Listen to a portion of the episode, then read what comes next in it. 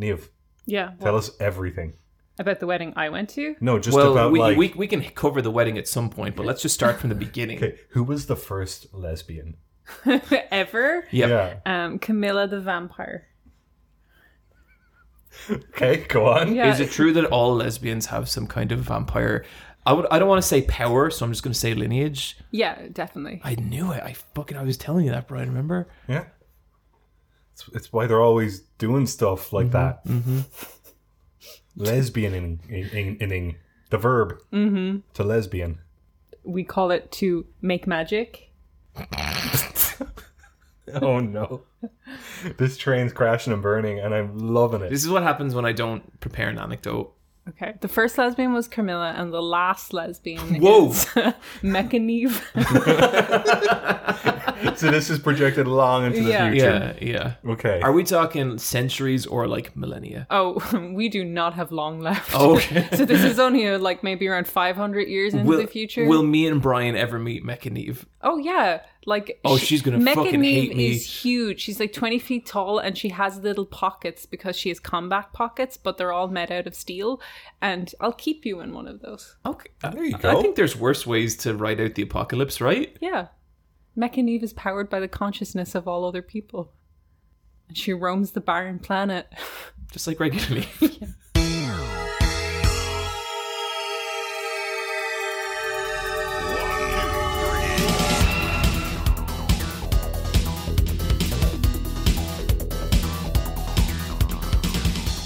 Welcome to the Let's Fight a Boss video game podcast, the world's strongest video game podcast. I am sitting here with the two most dangerous wasteland survivors. To my left, it's the Baron.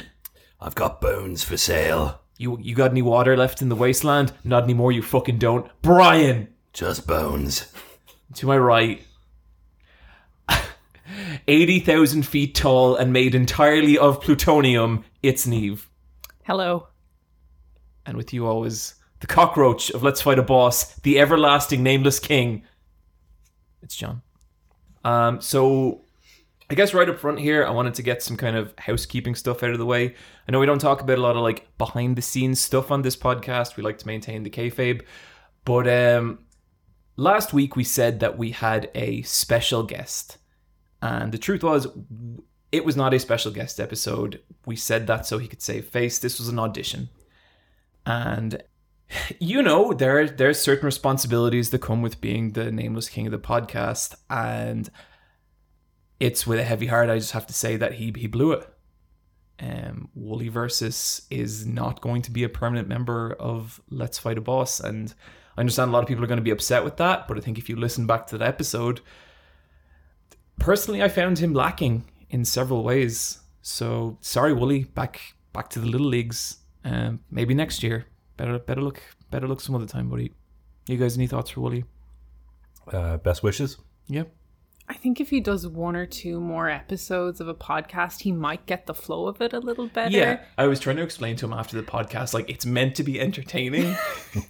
Like we're meant to be you having know, fun. like you're meant to kind of throw some jokes in there or something like that. And he just he he just kept looking at me with this big blank expression, being like like a conversation. And I was like, yeah, Wooly, but like not boring. And he he just would not go in. And like I felt so bad for him because like you know he was trying and just and like the segments about the kites, pu. You know what I mean? It was kind of cute to humor it. Didn't you know? Like it, it, it, it went on. It took its time, and we eventually got to the important part of the podcast, Yeah. which is the video games. Obviously, it's, why everyone listens to us. And like three hour, I don't know about you guys, but by hour three, I just wanted to get out of there. I couldn't leave. It was my fucking apartment. I just wanted to fuck the table out the window, but you know, just being honest. Yeah, but I, I think like some people are cut out for podcasting, some people are not, and that's what that night taught me. Um, we'll probably never do another special guest again after how fucking disastrously that went. But and like it's not it's not Wooly's fault. Like he didn't try and ruin the podcast. It's just what happened. Yeah, it f- seems innate in him. Hey, listen, all the best to his future endeavors. I don't know what else he does, but Me neither. yeah, um, Who's Wooly? yeah, yeah. I think that's a good note to end this on. Um, oh boy, um, Neve, I've been so curious to hear about *Malignant*.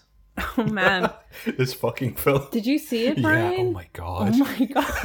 like, what like, the fuck? like, like, this is a film, and then it's I don't know what the fuck this is. It's a, it's, it's, it's an experience. it really is. Oh god, it's so weird. So, Are, are we? Oh, sorry. You go. You go on. what? What did you? What, Positive or negative? Are you glad you experienced this? I this? think this Oh, might yeah. be James Wan's best movie. I, I think James Wan knocked it out of the park with this Yeah. one. He set a tone and then screamed into that microphone until we all started nodding and going, "You did it, James! You fucking did it!" Uh, this is James Wan, who's behind Saw, who's behind the Conjuring films. Uh, he recently did a few Fast and the Furious movies. He's a very prolific man. Uh, but he's done a lot of horror movies and he's stepped back to horror, and this is a brand new story from James and his partner, uh, whose name I can't remember, and I actually want to find out because she's in the film as well. Yeah, she's a bit of a bit role in it. Um, but I thought that was cute. Yeah.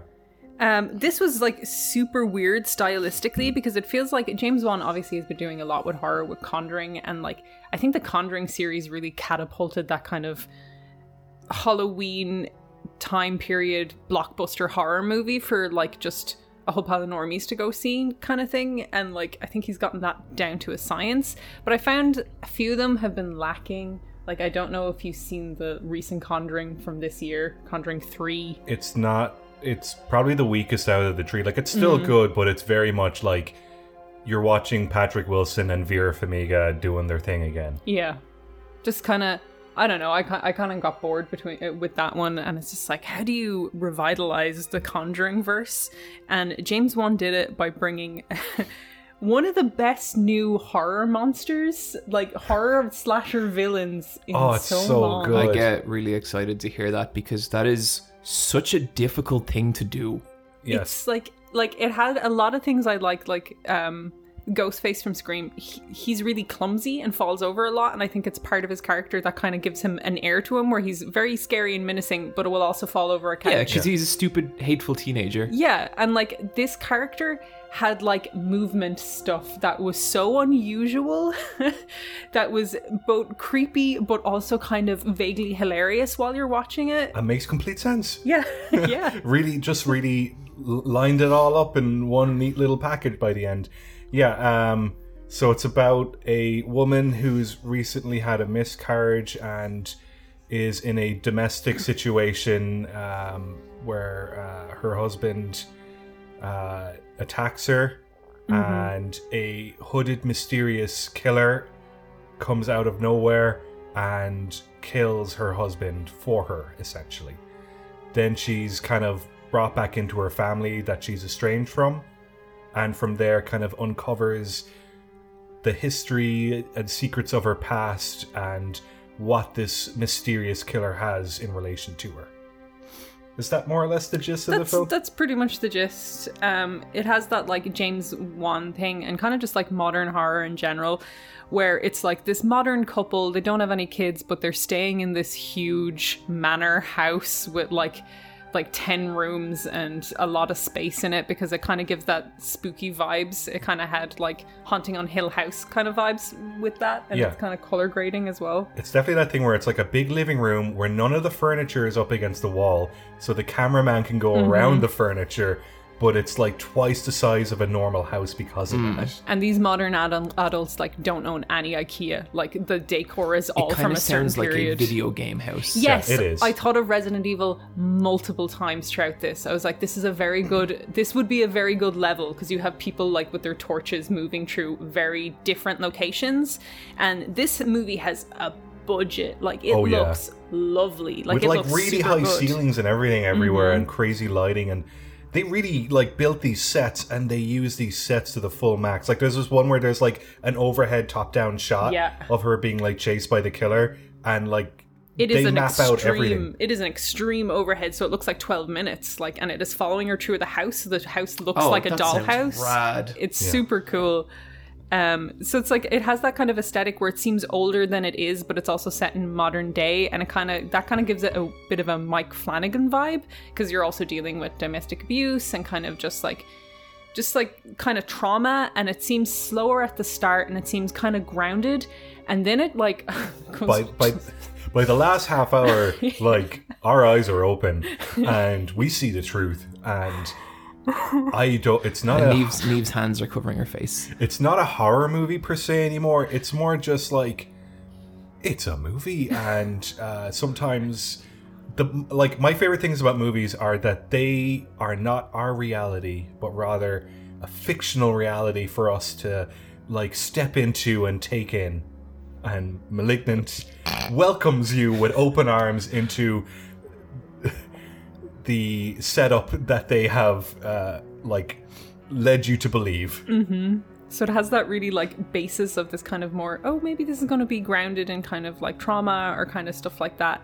And it has an extended cast in it that are all like, they have small bits, but they're all very interesting casting. So they kind of stand out as characters in, in a like more developed way, even if they don't get a lot of time. So you're kind of rooting for everyone.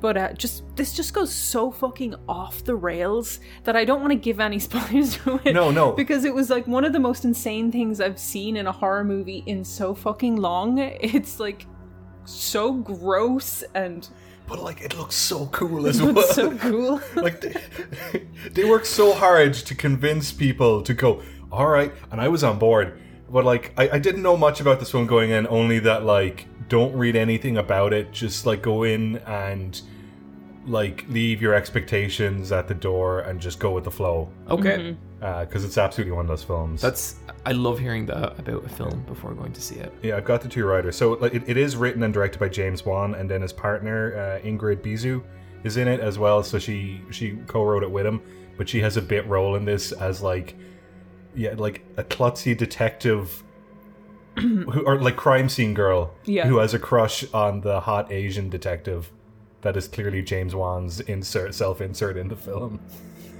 like it, it's not even subtle Mm-hmm. um the main woman it's very good Yeah, she's really good. I haven't seen her in anything else. No, same. But like she like she has a lot of work to do. She does. And like I don't know. Like, I'm, I'm pretty sure like the, the the person who's playing the killer or the team that are playing the killer their choreography and their like behind the scenes work is just like so well rehearsed and some of it is cgi but a pretty lot of it is actually just like acrobatics the choreography in this is amazing. Like it is spectacular how um people move in some of these spaces. Like I, I'm sure this isn't it, but like the way you guys are describing it, I'm kind of picturing like like you know t- Metal Gear Solid Twin Snakes oh, with it's- Snake it's- like cartwheeling over doors. john this movie feels like it belongs in the metal gear solid storyline Yeah. Okay, great.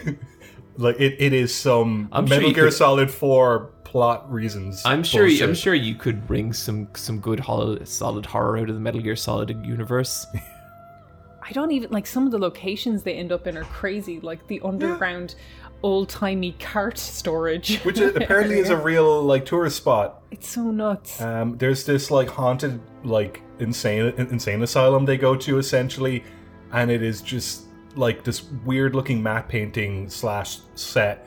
They're in it for like two minutes, and it's really underused. But because it's so underused, it just has this like wild potential to it. But at this point, you're like two hours into the movie, and you're like, "What have you got for us?"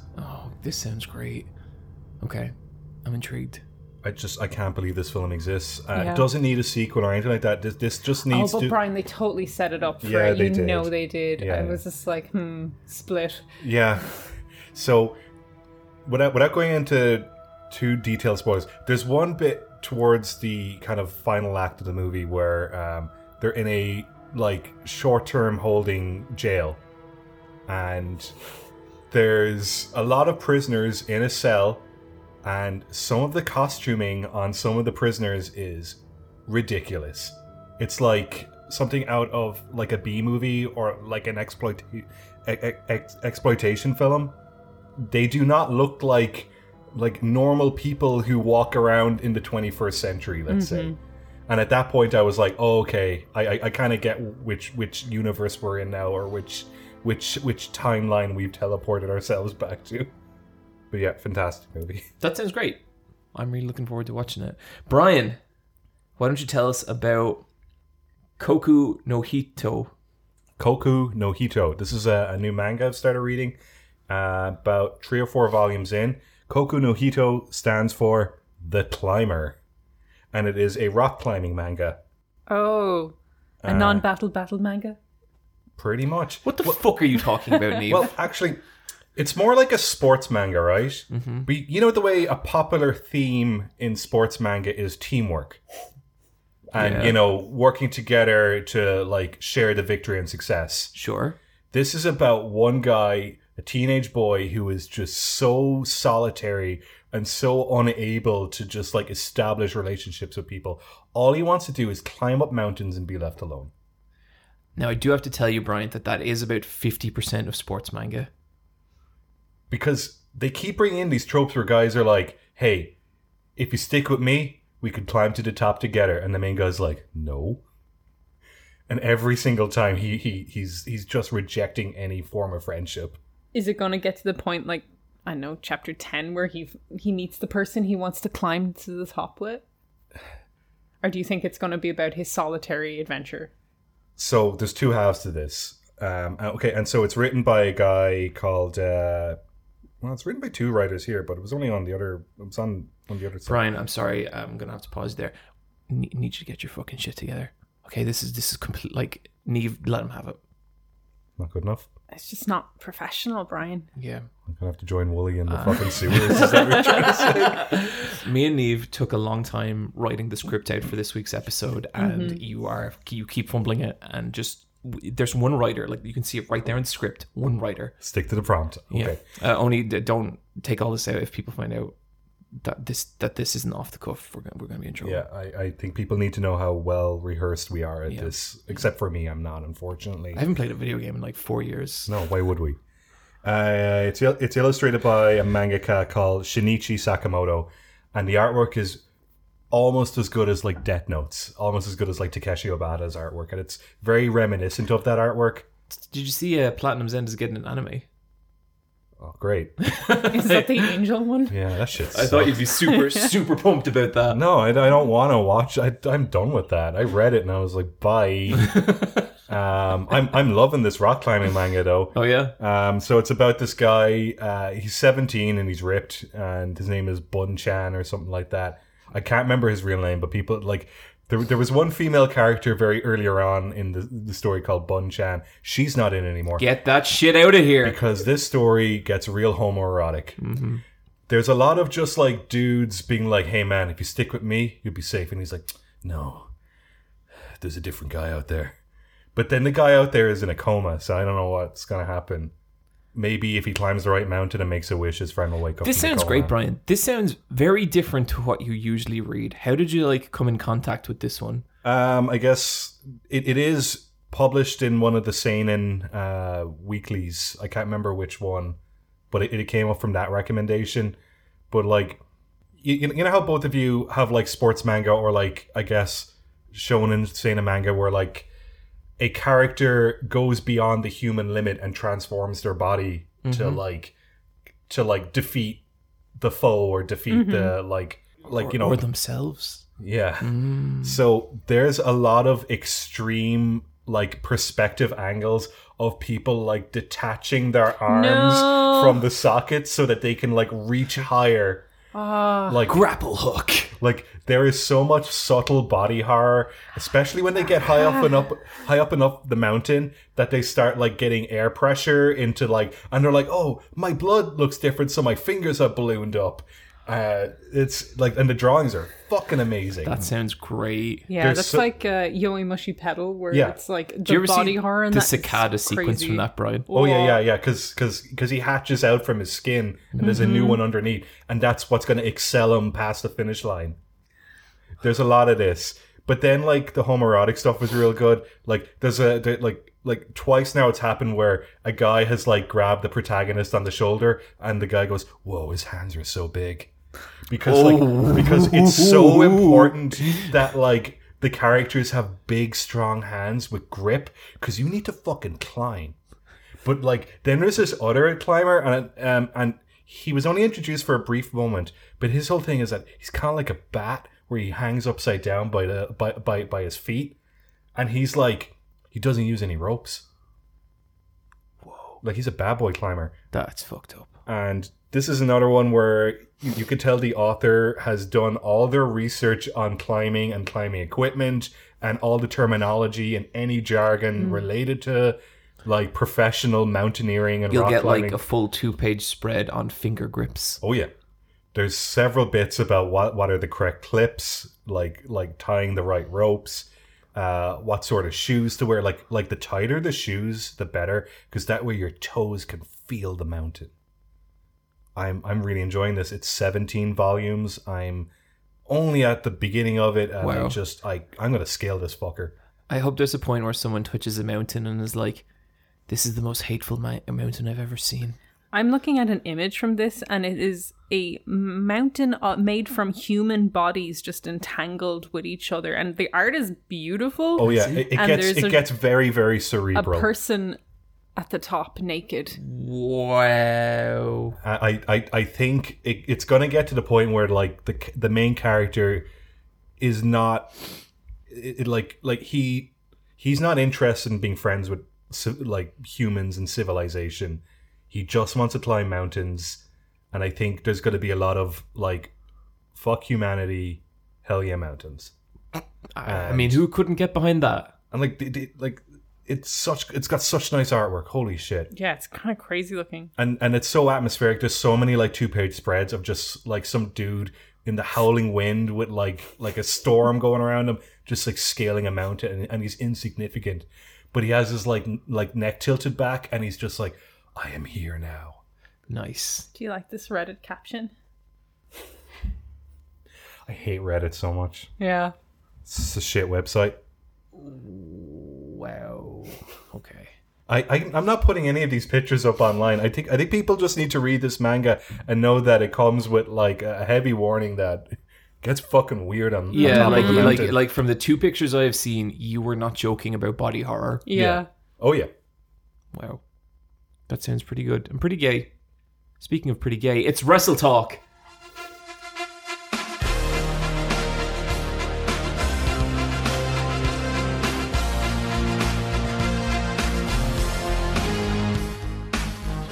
So, Daniel Bryan left the WWE. We talked about this. Yeah, good man, Daniel. Good man, Daniel. Good man, Brian. and now has reverted to his pre WWE form, Brian Danielson, which is his real name. Because at some point, Vince McMahon was like, Brian Danielson, no, we're gonna, we're gonna be, you need to be more of a, of a Daniel Bryan. That's how Vince talks. it is, yeah. Uh, it's a very good marketing ploy. That's a real horrible power move where you don't you're not even giving someone like a brand new name. It's just like I need to change it in some way. It's weird. Neve, I, I could write a book on all the weird and awful power moves Vince McMahon has done over the years, but he's a he's an awful human being. But anyway, Brian Danielson is now free from him. Went to AEW, which is a big deal. AEW been doing super well, CM Punk and all that kind of stuff. And last AEW Dynamite, or as of recording this, they put on a 30 minute match Brian Danielson versus Kenny Omega. And these two, to me, are in mainstream wrestling the two best wrestlers on the planet right now. And the fact that they would wrestle is a real. I really can't believe this is happening. Like a year ago, this would have been impossible. Like Daniel Bryan, Daniel Bryan main evented WrestleMania. Brian Danielson the idea that that dude would ever not be a part of WWE anymore is just so fucking crazy. It was surreal, you know. It was surreal watching them come to the ring. It was it was surreal seeing them in the ring together. And before they even touched, the entire crowd was going fucking insane. Like just the energy in this, and like Brian Danielson had this like big smile on his face because he's just he's just like a little wrestling gnome. He, uh, he's not a gnome. He's probably much much bigger than me. Oh, he's a lumberjack. Come on. He's a you know he's he's not what you th- he's not what you think of when you think of WWE wrestler. He's very thin. He- He's kind of he's got a kind of chunk to him now that I he? appreciate. Yeah, he look he looks good. Okay, well, I, I, I guess compared to other WWE wrestlers, he, he would have been a bit of a pencil. He does not look like someone who is going to appear in a Marvel movie at some point. He looks like a hippie who is really into like veganism and his his special move is called the cattle mutilation. He, he's just very that's who he is, you know. Then across the ring you had Kenny who's just become this ultra heel in the last while. Um Kenny. he's not as he's not he's not styling himself as pretty as he once was and i find that disappointing but i understand why he does it i think he's trying to make himself look kind of gross and What's his new look? i don't I, if you just if you just type if you just type in kenny omega aew champion you'll, he kind of has mutton chops Oh. which i'm not convinced they can they can and it, look anyway it's fine um, oh. yeah Oh dear. Yeah, he's got. He don't. He don't. He is a beautiful man. Like he really is. He just isn't right this instant. He looks like he'd be in a Rockstar documentary talking about better days. No, he he like he, he's in amazing shape still. Like he's he's still that. It's just he's he's trying to style himself like a dickhead. But anyway, it was fucking weird because I was like, this can only be a letdown. Because it, it, it's like sometimes you get amazing wrestlers together and it's like they just don't have the chemistry they don't perform. The rock and undertaker never had a good match together. Their energy just did not gel like it just didn't work. Um, and i was really worried that that's what this would be. And this is the best wrestling match i have seen in years like i'd say maybe in five years or something like that like Wow. like not since Dominion 2017 have I seen the likes of this. It was fucking phenomenal. And it was kind of like this story of um basically like Brian Danielson is like free. He's out from like corporate wrestling America and now he can actually go fight someone who is as good as he is and that's Kenny. But then Kenny right now, he's like the AEW champion. He's on top of his game. He's the god of pro wrestling. That is his name.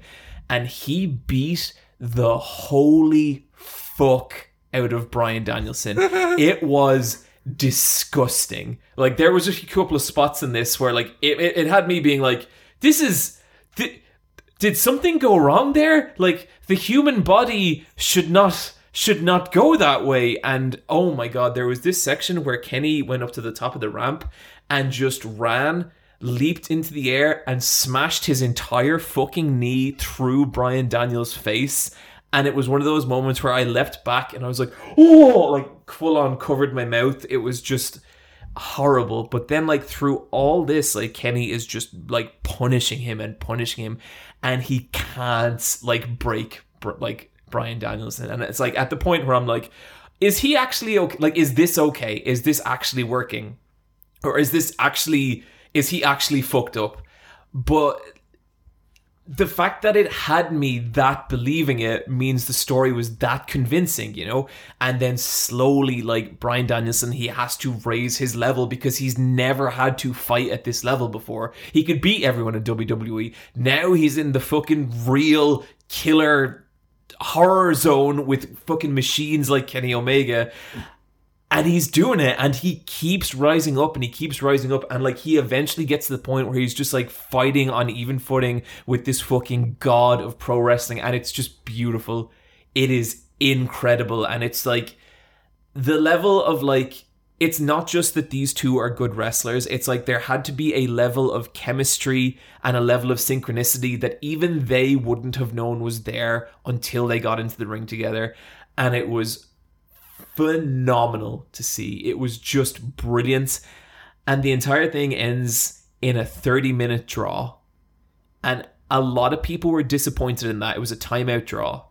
A lot of people were disappointed in that, but to me, that was the perfect way to end it because, for one, this wasn't a conclusion. This was the beginning of something bigger, like something else. I don't know that they could ever top this match. Like, realistically, I just don't know that you can do that. I think this was and just this incredible moment that happened. And I don't know that chasing it is going to lead to anything, even though I can't wait to see them wrestle again. But the big like takeaway from it for me is like this was given away on free television. Like this this wasn't a pay-per-view. This was a regular like Wednesday night episode of wrestling. And it was one of the best things I've ever seen. And I think it is it is so impossible to watch this match and to not and to like you know take into account you know Kenny Omega or uh, CM Punk and like how Britt Baker's doing in the like AEW and what she's done for the women's division and not feel like this really is like a new fucking era for wrestling. Like this this is something new and different and crazy and like this is just off the back of AEW beating Raw in the ratings twice in a row, which is just so insane. And I'm really happy, you know, I'm really it, it's it has never been this exciting to be into wrestling and I'm so glad. That's Wrestle Talk. How's Cheryl the Bee Queen doing? Does she still have her belt? had to dig there, Neve, and I think I, I think I've seen what you've done. Cheryl, okay, look, look, real quick, Riverdale. Cheryl has magical powers now. Um, Yeah, what's there's that about? there's no ambiguity with it. She just has. I had a line in the Riverdale video that I caught where I was like, at one point, Cheryl casts a magic spell and no one ever speaks of it again. And I'm so glad I took that line out because in last night's episode or the last episode, woman just has magical powers. She she freed Archie from the underground mine collapse that was the result of Hiram Lodge's bomb. Did they did they ever explain how those two uh, twin babies flew in the air, floated in the air? You know, Never. Wow. They lead you to believe it's a hallucination. And I think that hallucination is meant to tie into the season three simultaneous seizures that all the women get. That was explained by Cheryl's father's twin brother depositing his jingle jangle waste in the Riverdale reservoir. R- jingle jangle is a drug in Riverdale. It's what makes you a zombie. not to be confused with Fizzle Rocks. Very different drug, Brian. But yes, you're correct. So, So Kenny Omega versus Bryan Danielson. You can ask more Riverdale questions. like is heroin in Riverdale? No. Okay, sorry, I was just trying to like. Brian. I'd love if someone was just like, got a got a new drug in town. It's called heroin. that would have been something they would have done in like season one and two when they would actually try and tackle weighty topics. There's an episode where they try and talk about sexual assault, and all I'll say is they fucking fail, and I did not want to write a paragraph about that, let me tell you. Way to go, writers! Yeah. This is wrestling, everybody. I have one more thing to talk about. Hit us. So I was at a big country wedding last weekend, and that involved four full days of just sitting around. Four days. Yeah, yeah, about uh, approximately four days. I get pissed when I have to go to like a wedding for an afternoon, and then like, I'm not even happy for the bride and, and then my mom will fucking text me and be like, "You, yeah, you have to pick a get a gift from the guest register," and it's like, I'm already giving up a fucking afternoon. Sorry, Ryan, go on. Um, so there was parts where I was required to stand and sit and all that at the wedding reception and before and after. But there was a lot of waiting around and the TV was on in the background. And I'm not sure if you've been in this situation before or recently where you just the TV is on and you don't change the channel and you just end up watching something that you didn't know ca- catches your eye. Sure. I'd like to talk about the BBC TV sh- series called Father Brown. Father Brown? Father Brown. It is a period drama made by the BBC. Now, the BBC makes a lot of period dramas. Yeah, like Downton Yeah. Abbey. That's ITV. Damn it. How do you know that? Yeah, it's Gentleman Jack BBC. It is, and I would consider that A tier. Yeah, that is definitely a tier. Father Brown, I'd say that's C tier, unfortunately. And this is what they show very early in the morning. And maybe it has its Sunday premiere, but the reruns they're shown during like like morning, daytime, uh, you know, eleven a.m. slots. Is it a priest who solves crimes? Yes, it is a Roman Catholic priest. Holy shit. It's a Roman Catholic priest called Father Brown. Takes place in the 1950s, but he's in the UK. But the thing is, because he's a Catholic priest, he's a bit of an outsider in the village. And for some, and so this isn't like Angela Lansbury in Murder She Wrote, where she travels from town to town. This is this is the same fucking town, and there's a fucking new murder or a new plot. Something happens every episode, and there's like a hundred of these and it stars uh, a, a very old man who's a priest and he plays himself aloof and he doesn't really do his priestly duties because he's too busy solving murders Better use of his time, to be honest. Yeah, and he has a cane and he's quite a heavy man and he eats a lot and people mistake him for being someone who's quite silly he is not he is razor fucking sharp Is this a comedy, Brian? No. but I was smiling the entire time, let me tell you. So he has, like, I guess, a Mrs. Doyle, uh, in that he has an Irish woman uh, who who is who has emigrated tea. to the UK, and she's like, I guess, the caretaker of of of the church, and you know, makes sure he he, he has his dinner and stuff like that. And so she's part of the mystery solving team. There's also in later seasons, and this this is where uh, like it got real confusing for me because at this because apparently the episode I watched was from one of the later seasons because there's a lore to this show, and this there was a young woman in it named Bunty, and her thing was that she is also new to the town, but she's a gymnast. And she is a kind of foil to the other woman because they don't agree with each other because she's like a woman of the future, but then the older woman's like a woman of the past. But Father Brown has to keep both of them from fighting each other. I couldn't do that. It's like Carmilla and Mecca Neve all over again. It is. and in the episode I watched, they had gone into uh, uh, uh, this this person's manner because there was a rumor that he had fascist material. And they went up to the attic and they found it, and he was like, "That's just there because it was it was in my father's will to honor it. I don't believe in this material, but I have to preserve it." But Father Brown outsmarts him and by the end when he's about to be uh, like knocked off the the top of a building. Father Brown talks him down, gets out of that conundrum. Um, Father Brown should have let him do it. Fucking do it, man. fucking pull the trigger. I'm a fucking priest. What are you gonna do? But Father Brown does not sound like that. Father Brown's like, "Hello, I'm Father Brown." Uh, Who is this for, Brown? Is this for Catholics living in the UK, or, think- okay, I or think- is it for like a spicely Prot- Protestant that wants to see a bold Catholic? I think it's for old ladies that just want something like real spicy. I want This is like this is old lady age. Oh yeah. Yeah. So I'm watching it. So now me and I, I'll probably ask my granny next time, like, "Hey, you and me, Father Brown, am I right?" and like he keeps like he keeps doing the jobs that the actual police and detectives can't do. And then like there'll be a point where he, he has to walk away because he's a priest and he's very old and doddery and he, he has a cane. He can't like physically attack anyone, even though he did fight in World War One and he has war flashbacks occasionally.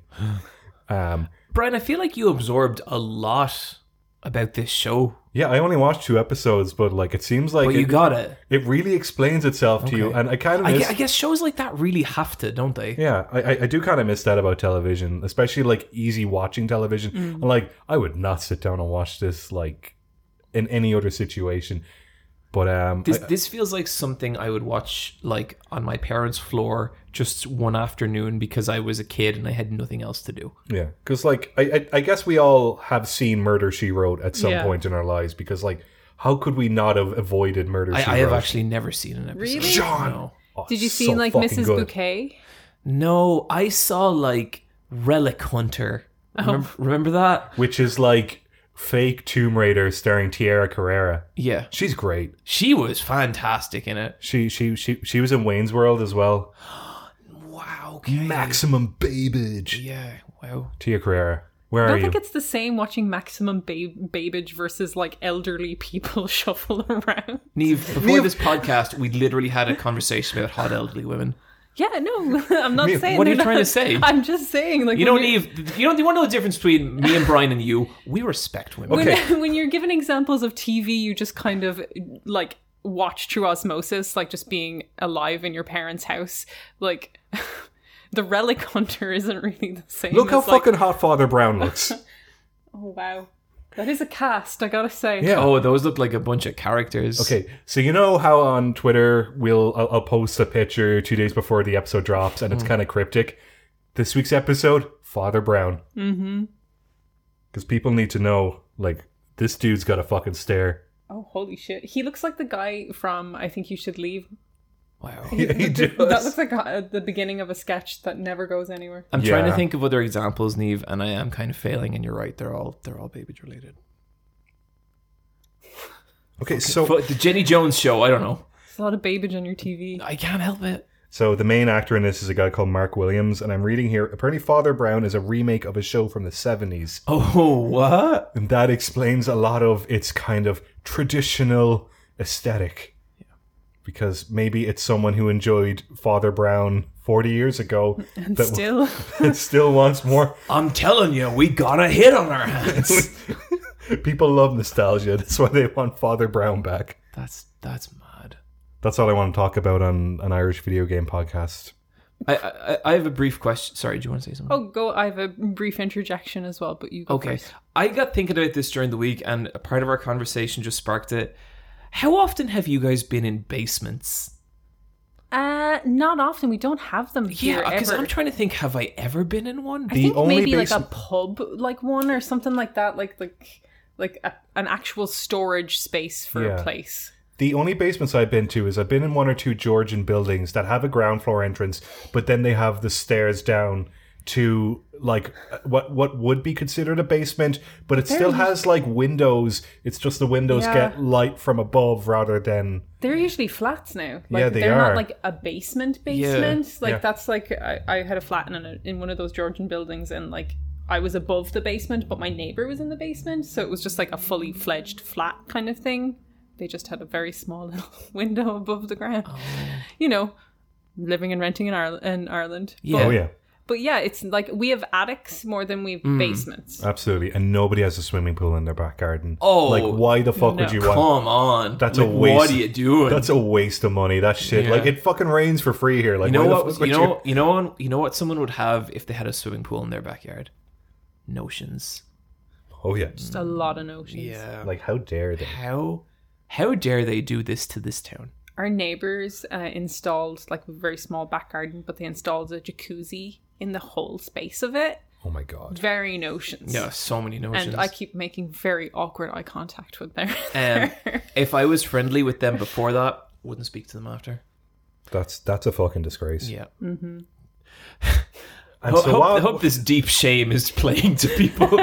Uh, sorry, Neve. What did you want to say? yeah. Oh, I was just like, is James Wan Catholic? Was like my brain thought because his movies like end up like veering to Catholicism super quickly, They and do. even in *Malignant*, like it was super like um not Catholic, and then all of a sudden they're like. What is the other name for this entity? And she's like, the devil. And then, like, someone says, like, God bless you and stuff. And I was like, this went from no mention to a few mentions, but I just noticed his stuff has like this weird Catholic true line, and then I was like, James Wan Catholic question mark? He could either be Catholic or deeply traumatized by Catholicism.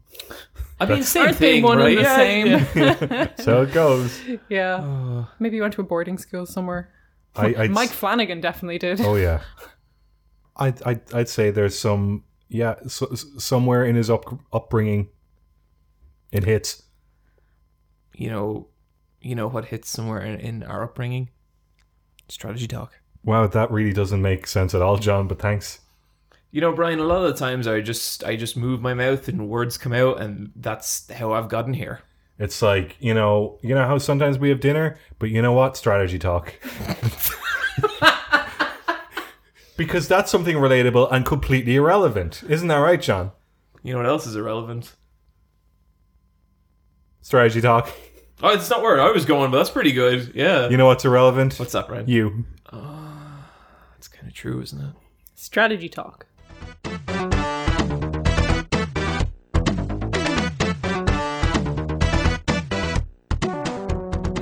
There's, We're here there- now. I said it. So There is one big game. Maybe we leave that till last.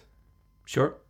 We we are going to talk about Deathloop, but we'll leave it till last hmm. Because that way you have to listen to the episodes Yeah. because you're going to want to hear thoughts and opinions Yeah. on Deathloop. Or you know, you can just t- check the timestamp if you want to just skip straight to Deathloop. We're not doing that. We're not going to give you a fucking timestamp. you got to listen to. You're gonna fucking sit there and you're gonna listen to every goddamn thing we have to say. Oh, will, will will I talk about an older game first, just to Uh, get everyone really kind of just bored? yeah, Brian, why don't you tell us about Ganbare Goemon? Okay, Or Metroid Fusion, which, whichever you want, buddy. I'll talk about Ganbare Goemon first. Okay, this is the fourth one. This is the fourth Ganbare Goemon, Go for it Goemon, uh, on the Super Nintendo. I'm playing a fan translation that was done a year ago, approximately. And uh, this, the full title of this game is Ganbare Goemon 4 The Glittering Journey. The Reason I Became a Dancer. God, I love these games. That's a really good subtitle. And you know what? The subtitle, The Reason I Became a da- they actually explain the reason why a certain character becomes a dancer. Because it would nearly be the norm if they didn't. Yeah. Oh, oh yeah. No, like like that is the final punchline after you beat the boss, Aw. and it's played over the end credits. Where I, I do you mind do you mind if I spoil why someone becomes a dancer? I'm sure I've watched Let's Plays of this at some point. Okay. Well, I guess gist of it is, Goemon and friends are in feudal Japan doing their stuff. Goemon's giant robot friend, Impact, turns out to be sentient and an alien and was pretending to be a pilot pilotable mech, but was actually a mech that allowed himself to be controlled. But Jesus this Christ. but this time asks Goemon and friends to go into outer space to help his home planet. Long story short, you beat the bad guy who's called Seppukumaru, who's also in the Goemon TV series, uh, which I've seen, and he has four evil radishes, or I guess turnips. Um, but at the very end, you have to play a game of hot potato with a planet, where the where the main villain throws a planet at you, and then Goemon Impact grabs the planet and throws it back. Wait, is Goemon Impact huge that he can? He's a fucking he's like a 100 foot tall mech, Why does? Okay. and because this game does not have boss battles, it has mini games. Is that who is that? That is, uh, That is Seppukumaru. yeah. I like him. And I like he's his in- abs. Yeah, Yeah, they, they're cut up because he keep, commits seppuku. Yeah, he does. Um, okay, because because his whole thing, because his whole thing is that he's the world's greatest sportsman, but the only sport he's never like really like completed in is Is seppuku. love. No, it's seppuku. Oh. And Goemon's like, dude, that's not a sport. And he's like, and he's like, it's not. and then he's like, I've been wasting my whole life Oh my god. because that's the humor Ganbare Goemon. But I guess This the sounds last. like the greatest story ever told, Brian. Oh, it is. Because at the very end of this game, Goemon Impact has to defeat Seppukumaru by making sure his beam doesn't destroy Earth. And in doing so, Goemon Impact has a giant afro afterwards. And they're like, Whoa, Impact, you look different. Look at your hair. And he's like, Yes. And then it cuts to him dancing, and it's like a sat- sat- sat- Saturday Night Fever, him doing like John Travolta dancing with a big fucking afro, and then it says, "The reason I became a dancer." And if it fucking pays That's off, brilliant. That's fucking brilliant. um, this is a very good Goemon game, but I think the third one is still my favorite. Yeah. Um, this kind of goes back to the original gameplay of the f- first and second game. Doesn't have the kind of Metroidvania style levels anymore, and it takes about two or three hours to beat, whereas the third one takes about six hours to beat. Um, but considering Konami made these games every year from like 1991 to 1994, it's kind of ridiculous. What fucking weird games. Yeah. They're so good. I keep waiting for Fangamer to release that plush. Yes. Haven't. Is that the last one? Um, the next go the next mi- the next mainline Goemon game uh, is Goemon 64. Essentially, Have you played that, Brian? Uh, I have it ready to go for Christmas. Oh, I, I like. I'm sure that game's aged, but that game is so charming. Like, they didn't lose the Goemon in it. I have a whole setup ready to go. I bought a wireless N64 controller, Nice. like a good one, because that's to do with the news later. Um, and I have a HDMI output ready for my N64. It's, it's going to be a very special. Sounds like you got a plan. yeah. Nice. Um, speaking of Metroidvanias, I have finally started playing Castlevania Aria of Sorrow. Yes. Yeah, there's so many blank of blank Castlevanias. I always get them mixed up. Um, This is the third um, Castlevania game on the Game Boy Advance. yeah, The, they came out in 2001, 2002, and 2003. yeah, and like I, I would I would describe myself as a kind of yeah Castlevania fan. It's like yeah, I, I, I like I, I like um. Oh, oh my god, my brain is so full of Castlevania and Bloodstained. Castlevania Symphony of the Night. Yes. Yeah, that um that was my favorite Castlevania game played up to that point, and um this I, I would say I liked it. I maybe perhaps did not like it as much as a lot of people do, but I just I just don't see it as one of the best games ever. But I still think it's really cool. I think um I think I think I think we should just call them Metroid games or or the or the updated ver- updated term corner scratchers. And this is another corner scratcher game. John, I'm, to scratch your corner so hard if you keep saying that. It's it is a corner because you're making your way around the map and you're like, well, I got to check out this corner. It's a corner scratcher, Brian. So Castlevania Aria of Sorrow takes place in the future. In the future. In 2035, I think. You play as Soma Cruz, arguably the dreamiest Castlevania protagonist. Soma Cruz is so fucking cool. yeah, he's so cool. And and he's in Japan and he goes to a shrine, but it opens up a portal to Transylvania. Yeah. And he's um, like, I'm in Dracula's castle. And what I would say about this game is that I think visually it doesn't have like as strong a presentation as Symphony of the Night, and I think because of that and like the music, the music in this game is really good. I love the music so much. I just don't think it's as good as Symphony of the Night. And well, no, it's not. Like, because of those two reasons, I don't think the atmosphere in this game is as strong as Symphony of the Night. And other than that, I think this is like a much better game. I think this game is fucking awesome. It's so much fun to play.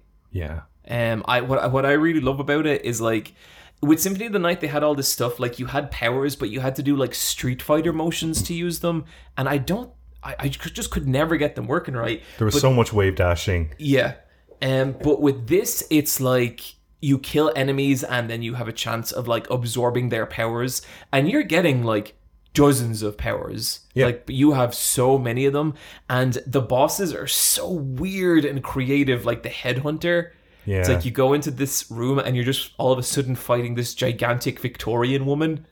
Um, and she's really tall and scary, but then her head comes off and her shelf, which is full of heads, from that an old man's head floats out and lands on her, and then and then you kill that head, and then an alien's head floats on her.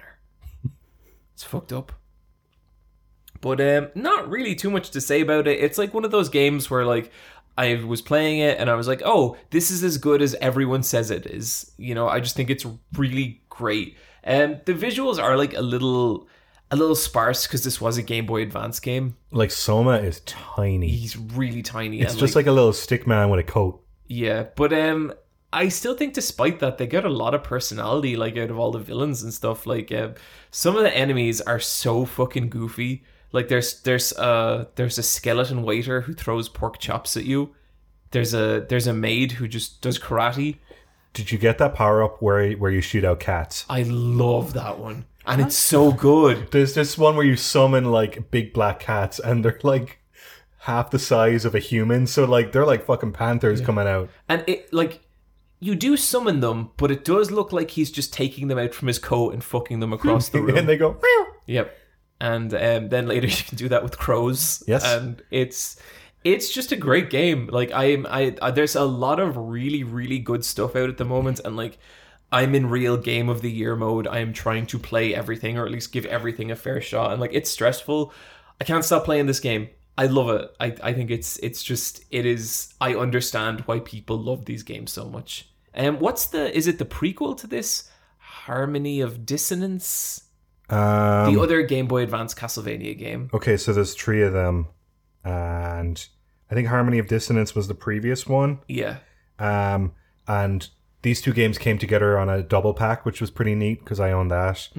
Uh, I do like Har- Har- Har- Harmony is kind of like it's like Symphony of the Night in terms of like the story beat for beat, and a lot of the kind of like boss fights are sort of the same. Right. The first one, which was Circle of the Moon, that wasn't. I don't think that was a launch title for the Game Boy Advance, but it came out the summer of the Game Boy Advance. I think I remember that, yeah. And uh, Circle of the Moon is okay, but it has this stupid mechanic that makes sense in a roguelike, but doesn't make sense in a like a save savable map game where um you still like inherit like different abilities, but it's randomized. So you can have a good run or a shit run. Right. But that doesn't really make sense in Yeah. a in, in a non-random game. And that's not the case in Aria of Sorrow. No, at, at that point it's it's it's definitely the most refined of them. Right, right. Okay. But yeah, I'm I'm having a really, really good time with it.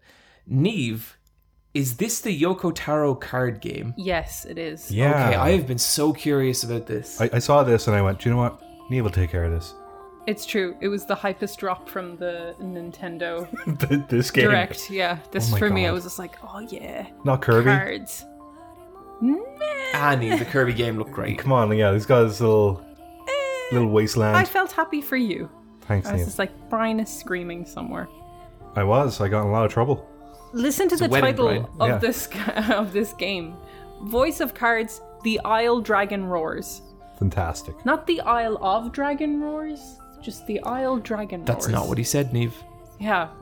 So this is like a card game, and the demo that they um, gave you for it, it comes out I think October twenty eighth. So it's it's, coming soon. Um, but the demo they give you is a prequel to the story, so it's kind of its standalone, uh, Oh, cool. alone little bit, which I think is cool. And it is all cards. Like every single aspect is cards. Your character art is on cards, and you have three characters of the White Order, like um, a tank, a magic user, and kind of another magic user. And the entire world map is just cards that are flipped, and as you walk, you they flip over by three cards, and you can see if like the terrain is like like if it has trees on it, it's like a wooded terrain and stuff like that. But the entire towns are just cards that flip. The the the inventory screen is a card. Just everything you can equip are cards. the the the armory is a card. Sounding a little unhinged now. It's just everything is cards. like uh, my girlfriend's like, oh, I can't wait to uh, see it, and I was like, it's it's literally cards, and she's like, oh, it is. It's just cards. So it like it has a very distinctive visual look to it that I appreciate because a lot of the artwork is really nice on it, and um, it is narrated by one single voice. And I put it on, and sometimes I play games like this, and I like to listen to a podcast. But the narrator was just like, "Sound design is very important to this game, so you should turn up your volume." And I was like, "Okay, okay, game, uh, fine." Yes, sir. So it has been narrated. So every kind of conversation someone has, this narration voice fills you in. There has been no character voices. What's the so voice far. like? It's good. It's like a good narrator man voice, kind of old, you know, commanding, easy to listen to. It's a good. Um, and the sound design is good. I'm curious to see what it's about because it looks like they could have a lot of room for cool storytelling within it because there is some. It's literally cards humor. Like if you tried to go too far in the map, he was just like, "I haven't wrote those cards yet." And when you have a battle uh, battle, they take a like dice rolling tray and they put it on top of your cards on the map, and you have like some dice and I, I, I do really like that the aesthetic of the game because I, I, in in the trailer it is practical pieces of paper on a table. Yep. Uh, here's a wooden tray that you roll in. You can play a card game within this game, which is quite Oh, fun. this is, this, this sound, this is fun, but I'm gonna need to sit on that. I really like this card game. I was playing a lot of it. It was like it's basically a matching game. You're talking about the card game within the card game. The game. card game within the card game, really fun. I think you could just play a lot of that. It's like it's like a Final Fantasy VIII card game or We've Gwent got or some something. triple triads on our hands here. Yeah, it's like it's a match game, but you can also have like different cards of spells, and you can, you know, just randomness of it. Pretty fun. I'm I'm curious to see if this will get Yoko Taro Taro E.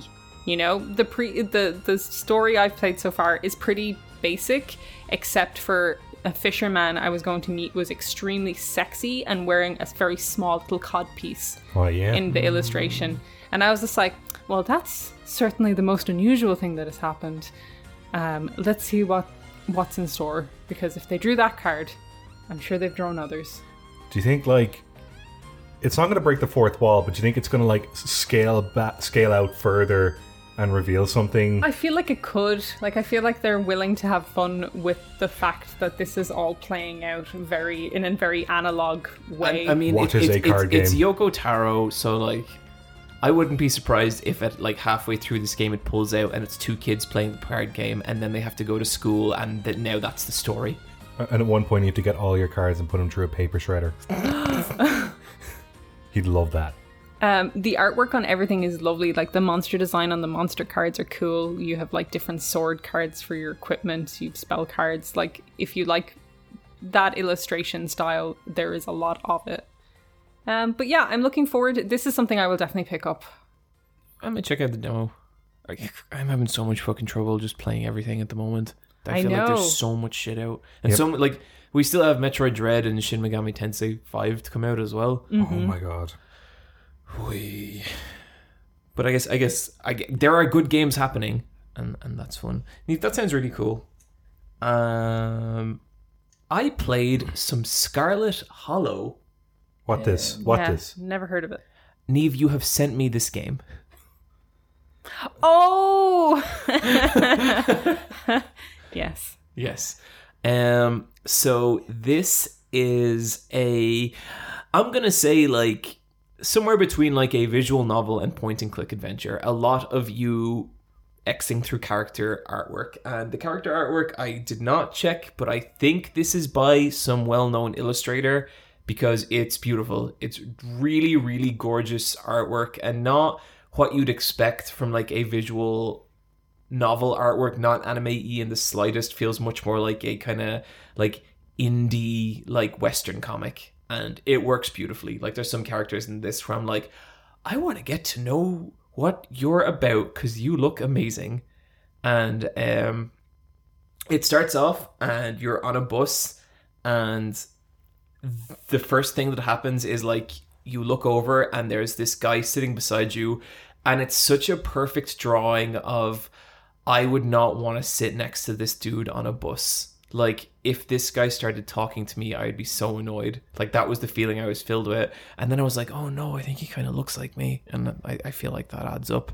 and um but then like you get to town and basically the story that you put together so far is that your aunt has died and your mother has sent you to assist your cousin who fucking hates you with the funeral and she's so passive aggressive and weird. And there's this one drawing where she gives you like a fake smile and it's such a good fake smile. Like sh you can just see her seething and it, it's great. Like i think the artwork really does a lot.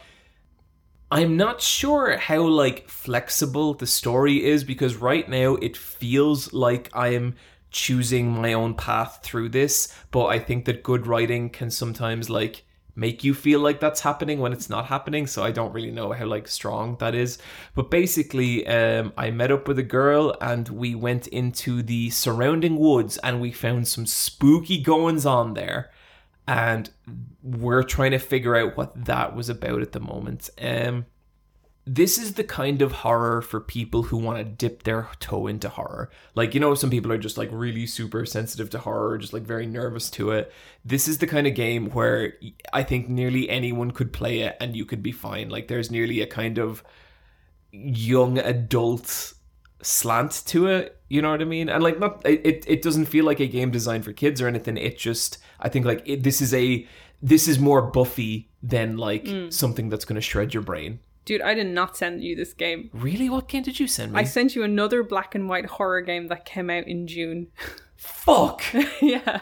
okay because More I, games for John. I saw this on um i saw this on i think a kotaku list as well and i was like that's the game that neve sent me No. sorry about that neve but this game it's this is a cute horror game and i'm having a good time with it like it's i wouldn't say it's like blowing my mind or anything but it looks great the music's great and it's got a great atmosphere and it's kind of like this is a nice sunday afternoon slice of horror now i gotta go play that other game they just they keep mounting up I know. Hmm.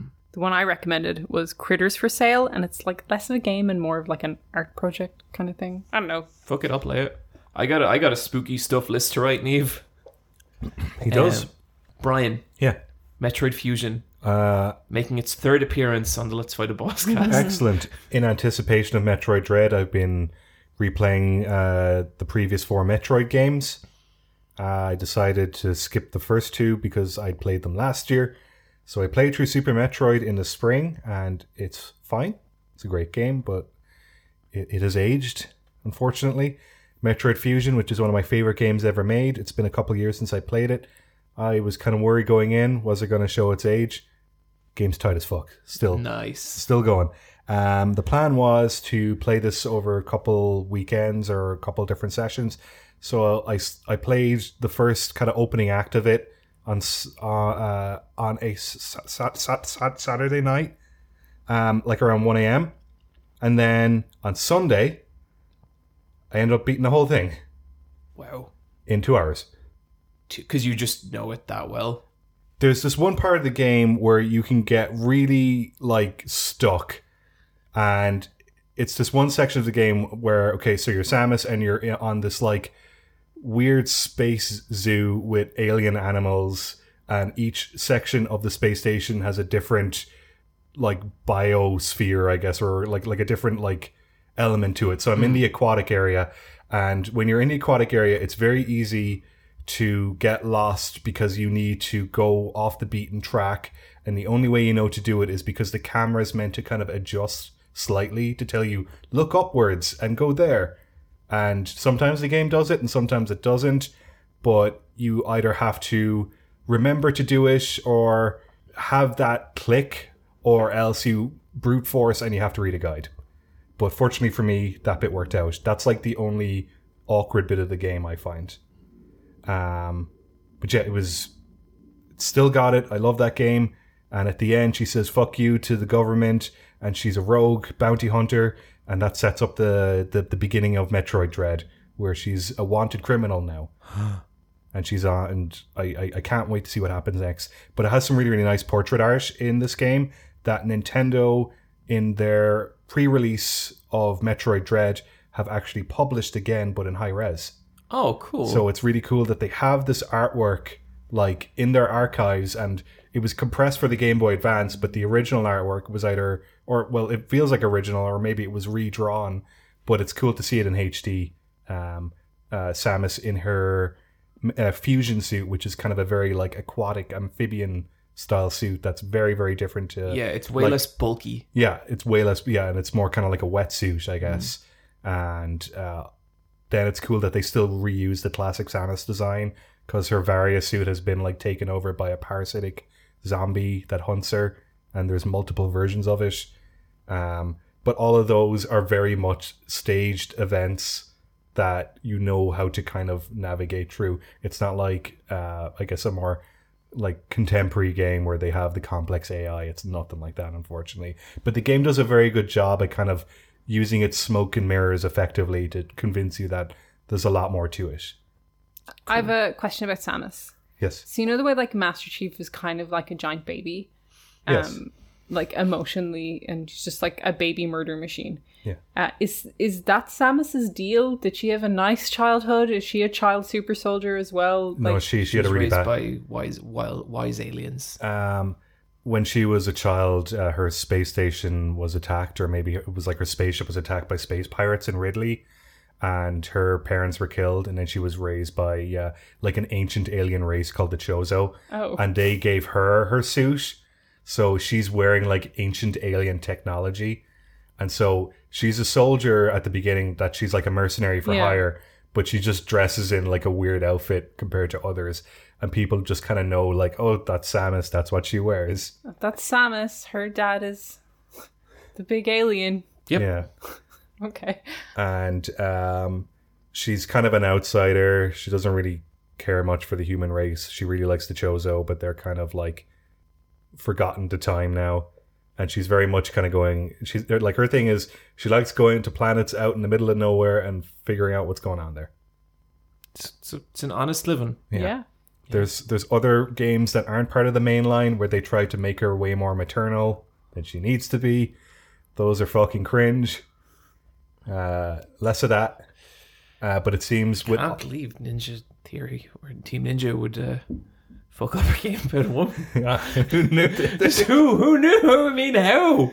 Uh, but any of the stuff with Metroid Dread and any of the interviews with the studio, the Spanish studio that are making it, they've been like, no, no, uh, we know what works for Samus and we know what doesn't work, and uh, rest assured, we're making a game that we would like to see. The Dread seems awesome. I was Yeah. reading some of the like impressions of the first hour. Sounds rad. Yeah, um, I'm very curious to see what a Metroidvania or a what what did you call it? A corner scratcher. Yeah, Uh, that's not what I, that's not what I call it. That's just an internet. That's a term on the internet that's catching fire. search action is the correct term. Uh, search doesn't, action. even, that doesn't even make sense. you search and How do you search action? It's corner scratcher, Brian. I'm just not going to talk. Okay. I think that's best for everyone. Uh, Brian, that sounds great. I He's like, does it? um guys, I've been playing Lost Judgments. Okay, third time's a charm, John. Third time's a charm. So I think the most heat I have ever gotten on this podcast Yeah. is for my opinions on particularly Yakuza 7 and just my general belief that the team Yakuza have been on a downward slide since since 6 finished. 6 6 is great. Everything after that and so I do want to try and like phrase this a little more carefully because like I'm genuinely not like you know, I don't actually want to piss people off or anything and like I get that people do take my opinion seriously. The last that- time you called it a stupid game for stupid babies. and the last time, you know, I may have said a few things that went a little overboard. So I guess like to start off with this, I'd say Lost Judgment is another fucking shitty game from Team Yakuza. Is it? Nah, it's fine. Okay. Um, I, I'm, I'm watching Rebecca play it, and it's it seems like more of the same. It, it she, she she was doing a bit where you had to climb a bunch of ledges to get in through like a vent or something. Yeah, I did that And the controls were awkward as fuck. I I have played other games with very similar controls to that bit. Yeah, because I was watching it and I was like, oh, this is like a shit Uncharted. Yeah. or just an Uncharted. Um It's it's got a really cool opening title screen with Tak, and there's a little little kitten staring at him. yeah, that's awesome. But um, uh, like the reasons I disliked Judgment and the reasons I disliked um, Yakuza Seven were very very different. And with Judgment, I just felt like that game felt half finished. Like I felt so many of the activities in it felt really shitty. I thought that um. I thought that like tailing people felt bad. I thought the fighting felt awful. I thought like climbing into places felt really not great. And I actually did like Tak, and I, I, I the story was like okay from what I played, but I only got five or six hours in. I was like, you know what, like there's so much other shit I want to play more than this, and so I dropped it. And the biggest thing with this game is it feels way more polished, um, especially in the combat. Combat feels like good again. There's a really nice flow to it. A lot of the animations feel really like chunky and like you're really, really hitting someone. I also think that there's like a lot more mechanics gone into like um like basically like sneaking or into buildings and stuff like that and like tailing someone. Like there's a lot of shit now where there's a lot of little things you can do like take out your phone. It's like you're you're following someone and you can take out your phone and that drains like your like just chilling meter because you can look like you're just chilling for a second. But if you do that too much the person you're tailing is going to be like wait a minute. And everything just feels better. Like this feels much more like the kind of the reasons I like Yakuza, and even in like the cutscenes, a lot of the um, cutscenes in Judgment were Yakuza does this weird thing where it has like this basically tiered cutscene system. So for regular old like side quests, you're just gonna get like text boxes. Then for slightly more important cutscenes, you're gonna get in-engine cutscenes, and then for the like big dramatic cutscenes is when you're gonna get actually get rendered cutscenes that have like depth of field and special lighting, and maybe they switch out some of the models for the high fidelity models. And like I love Yakuza for those moments and judge like lost judgment on ps5 really feel like feels like it kind of bridges that gap really well because it just always looks great everything always runs at 60 frames per second it just it feels it feels like an expensive game and it feels like a good game and I don't think Yakuza's felt like that for a couple of games and it's it's really cool to see that back. I'm only like maybe 2 hours into it. And so I really don't think I can really speak to like the overall quality. Maybe I'll sour on it or maybe I won't. But so far I had problems with the original Judgment and it feels like they've kind of alleviated a lot of them and that feels good. Okay. Your favorite game ever made? 10 out of 10 game of the year. Did they? Did they make his like his flat ass less flat? I want some chub on that rump. I, Yeah, I don't it. know because I'm always looking at his partner. Okay. Yeah. Oh, yeah. That dude has some fucking titties. His yeah, I I, I love his torso. The, the the shirts he wears. Oh, Is this Kaito? Is that his yeah. name? Yeah. Yeah. So, He's a fun guy. Do you know what he is? Dreamboat. That It dude's a cool. steak dinner. Yeah. Uh, real quick, the more Fata Morgana update. Take it out of the anime zone. It's okay. It's not that. It's it's fine. There there was a moment there where things got a little spooky. That was just a spooky moment. False alarm. Uh, You are off that list. you were off that list. Might have to put it back into the anime zone depending on where it goes, but so far it's a very creepy, spooky Victorian time. My god, there's a lot of text in that game, but thankfully it's pretty good. I'm looking forward to playing more. Brian, we've Yeah. both been playing Eastward. Yes, I am approximately ten hours into Eastward. You you're about one or two hours. I am two hours in. I, I after two hours I hit the title screen. Yes, uh, you pr- you uh, you uh, play a prologue, and the prologue really sets It, itself. it sure goes. Yes. Um, this is uh, an independent game that's out on the PC and Switch, and I can't remember the names of the devs who make this. This looks like Pixel Last of Us. Yes. Okay, it's it's made by Pixpil, and it's a top-down uh, 2D sprite game. Playstyle is somewhere between the Mother series, kind of visually and in terms of its kind of dialogue, and then the gameplay would be sort of like real-time Legend of Zelda Hyper It's a Zelda. M up. Yeah, it's a Zelda mod. Zelda M up, Brian. M up. That's the head. That's the correct name of the genre. Okay. Like action game. Um, it is very much The Last of Us in that you have two protagonists. You have Sam, the little girl, and then you have John, the proxy dad, and they are in a uh, apocalyptic, post-apocalyptic future where a new civilization has sort of kind of established itself, and they are making their way eastward. Hence the name Oh, some stuff goes down in the village. They're both kind of treated as outsiders. Uh, they upset the villagers. They get cast out. But at the that same mayor, he's a piece of work. that mayor is so mean to them. They get cast out of the village, but at the same time, they take that as an opportunity to leave the village because they both want to leave the village, or at least Sam, who does all the talking, because John, the dad character, does not talk at all. And his whole thing is that he's a stoic, sad old man with a frying pan. And then, You know, there's going to be like this really emotional moment Oh, yeah. where he finally says his first words, and it'll either be like, I love you, or I'm sorry, or I wasn't good enough, or something like self deprecating, or like extremely like, like, oh, he broke just to say that. I, I bet the devs had a really, really impactful meeting about that, and you just dragged it out like a trope Yeah, because it is. you know, making video games is hard, Neve.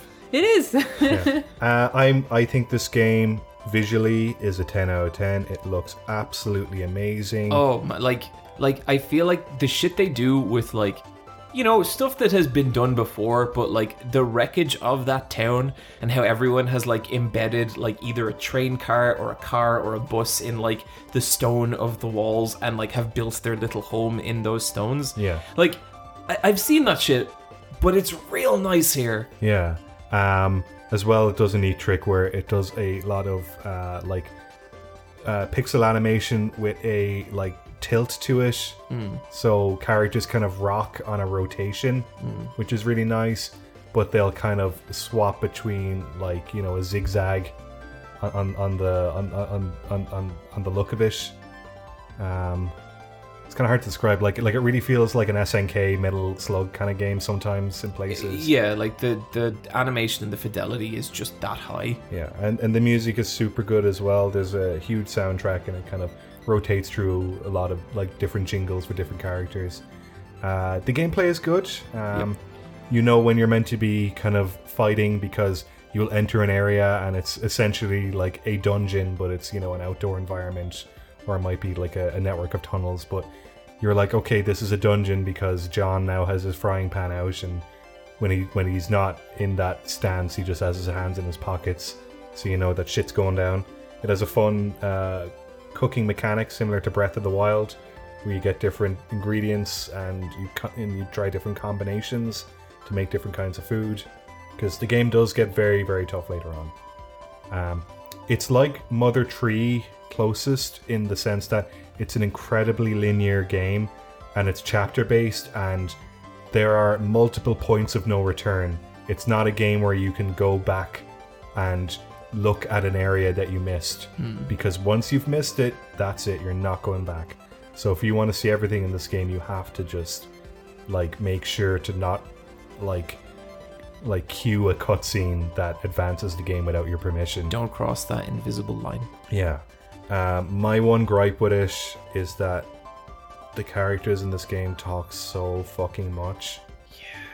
They won't shut the fuck up About what? about anything, and like, and like the dialogue is cute and charming. Um, it's not as introspective as I thought it'd be, but I'm sure it will later. And like the characters do have a personality, but it's got like that Persona 5 syndrome where characters are talking about the same thing over and over, just using different words and a different sentence structure. But the but the point that they're trying to make, they make it five times. Yeah, like I, I, I have found that a lot. Like it's kind of already at the point for me where I don't want to talk to the NPCs because I spend so much time listening to talking. Yeah. And like I don't think the dialogue's bad. Like I don't think it's it's amazing or anything, but like it's not bad. But like, it keeps sandbagging you with Yeah. the like, because because you want to get on with the game. Yeah, and it's tricky. I really want to like this game because the look of it is just so beautiful. Like it, I, I love how it looks. But I, I feel like my biggest problem with it, and like maybe you can shed some light on this, Brian, is like um, I can feel that these guys love Mother 3. I can feel that these Oh, yeah. guys love Earthbound and Undertale and Last of Us and Legend of Zelda and all this kind of stuff. I can feel like these guys have done an incredible job making a homage to those games. But my concern is that like I'm gonna get to the end of this game and apparently it's like a 35 hour game. Uh, and I don't know that they'll have done or said anything unique or their own. No, And it, that's it, it that's bumming me out. It really feels like it's just borrowing or relying on like yeah the earthbound series and the last of us Yeah. for its kind of emotional beats and relationship dynamics Yeah, because like I, I feel like you know, especially with kind of like top-down pixel games, there, there's some wild shit that's coming that come out in the last while. Like you know, you think of stuff like Lisa the Painful, and like I know it's not top-down, but not everything has to be Lisa, not everything has to be that. But I'm kind of for a game with such a strong atmosphere, look, and sound, I still find myself kind of being like, what's the identity of this game? Like Yeah. what what is this game about? Like what is it trying to say? And I just don't know that a a, a, a really well a, a really nicely made pixel game cuts it. Yeah. You know? there was one moment uh, that kind of caught my attention where you go into a lab and they're growing humans That's interesting. and i was like here we fucking go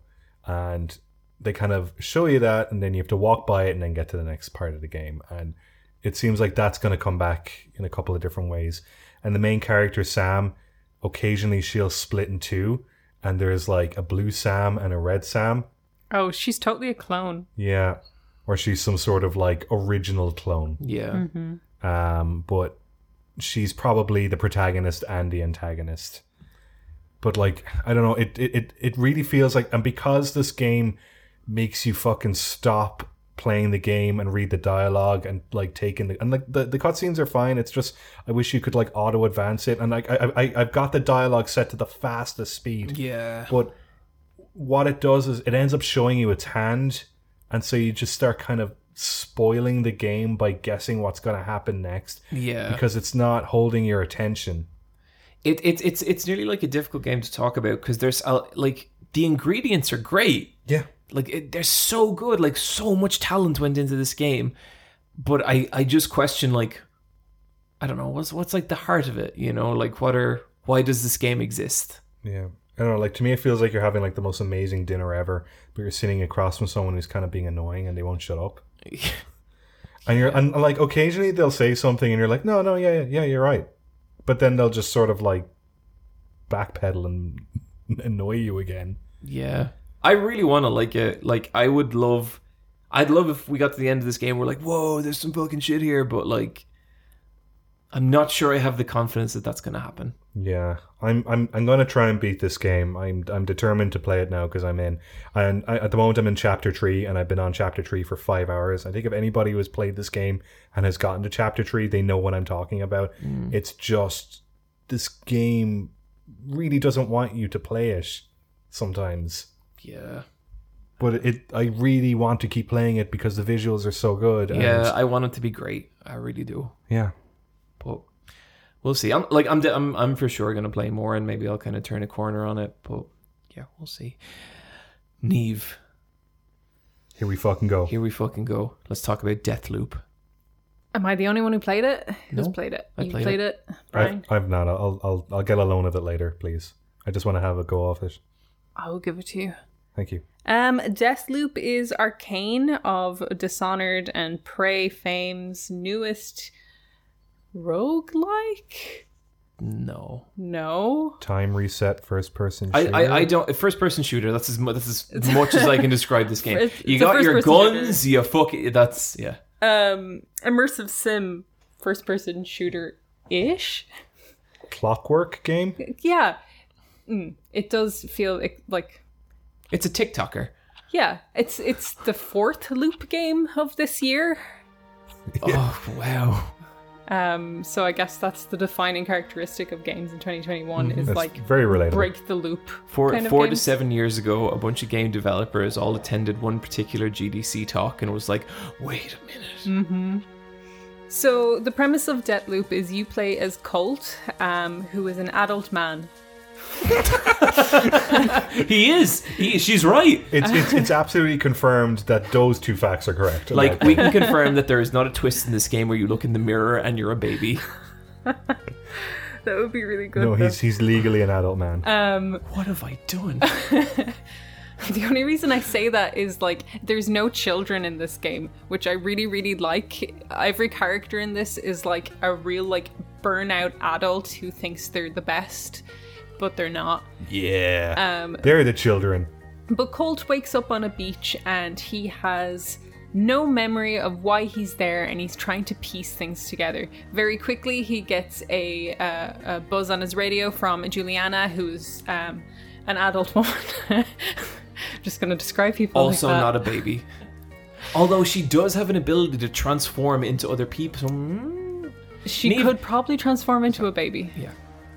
Julianna is exceptionally mean to Colt, like so much so that the first few lines I got from her, I was like, Julianna fucking rules. she's great. It's like, but it's so mean. Like, and then I knew their relationship was going to be this antagonistic, like, um, like the spider trying to catch the fly kind of thing consistently. But like, man, they go in on each other.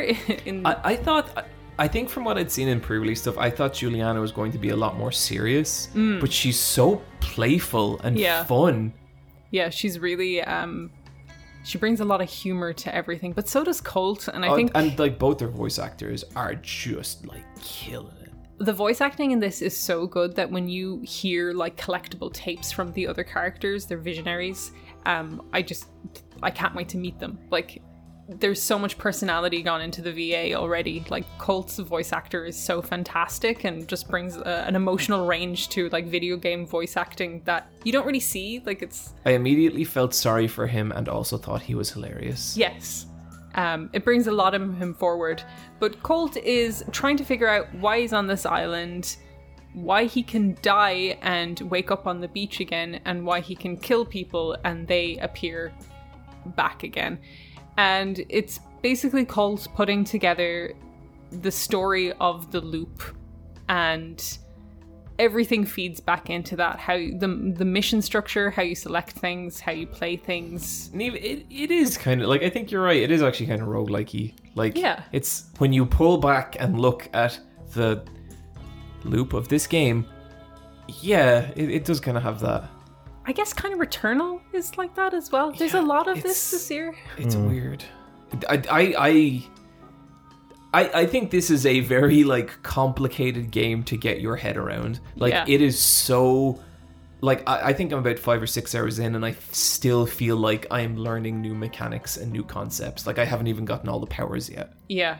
I feel like they have to really drip feed stuff for you because they're trying to get across a story to you, but also like, okay, here's the guns. Um, okay, here is your powers. Okay, here is this type of thing you can find in the world called Residuum. So, like a roguelike, after you after Colt ends a day and the day is split into four times morning, midday, afternoon, and night after you reach the end of that day, you're brought back to the beach and you go through it again. And you can pick multiple locations at different points of the day, and different things will be happening. So, if I go to one location and a building is burnt down, but I needed the information in that building, I can go back in the morning to that building before it was set on fire and explore it then. Or if I am going to try and take out a visionary, but they keep setting off a reactor, and blow me up when I do it, I can go at a different point of the day, find schematics for the reactor, and turn it off before it reaches that point. So you can kind of sabotage stuff that will trip you up along the way. But the only way you know to do that is to do the loops multiple times and explore the different areas multiple times so you can start to put together a play by play by play She said Playboy. She said a playboy You've got a Groundhog Day it.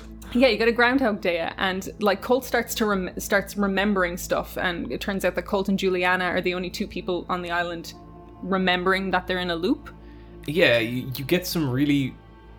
I, don't know if I describe it as like horror, but like there's this bit where like you're listening to a scientist talk, and she's just making the breakthrough that her like memory keeps cycling, and that basically she's made this breakthrough like she doesn't know how many times, and she's like, oh, damn it, Yeah. it's it's So, so the characters are in a time loop, but at this point, they're in the middle of mul- of a many a time loop. So, like the story starts in the middle. You don't know Yeah. how long this has been going Yeah. on, but Julianna sounds like Julianna sounds like this is not the first time you've become like I don't know self-aware. yeah, but at And this so- point, yeah. So, so the story's establishing a foundation from there. yeah, Okay, yeah, yeah.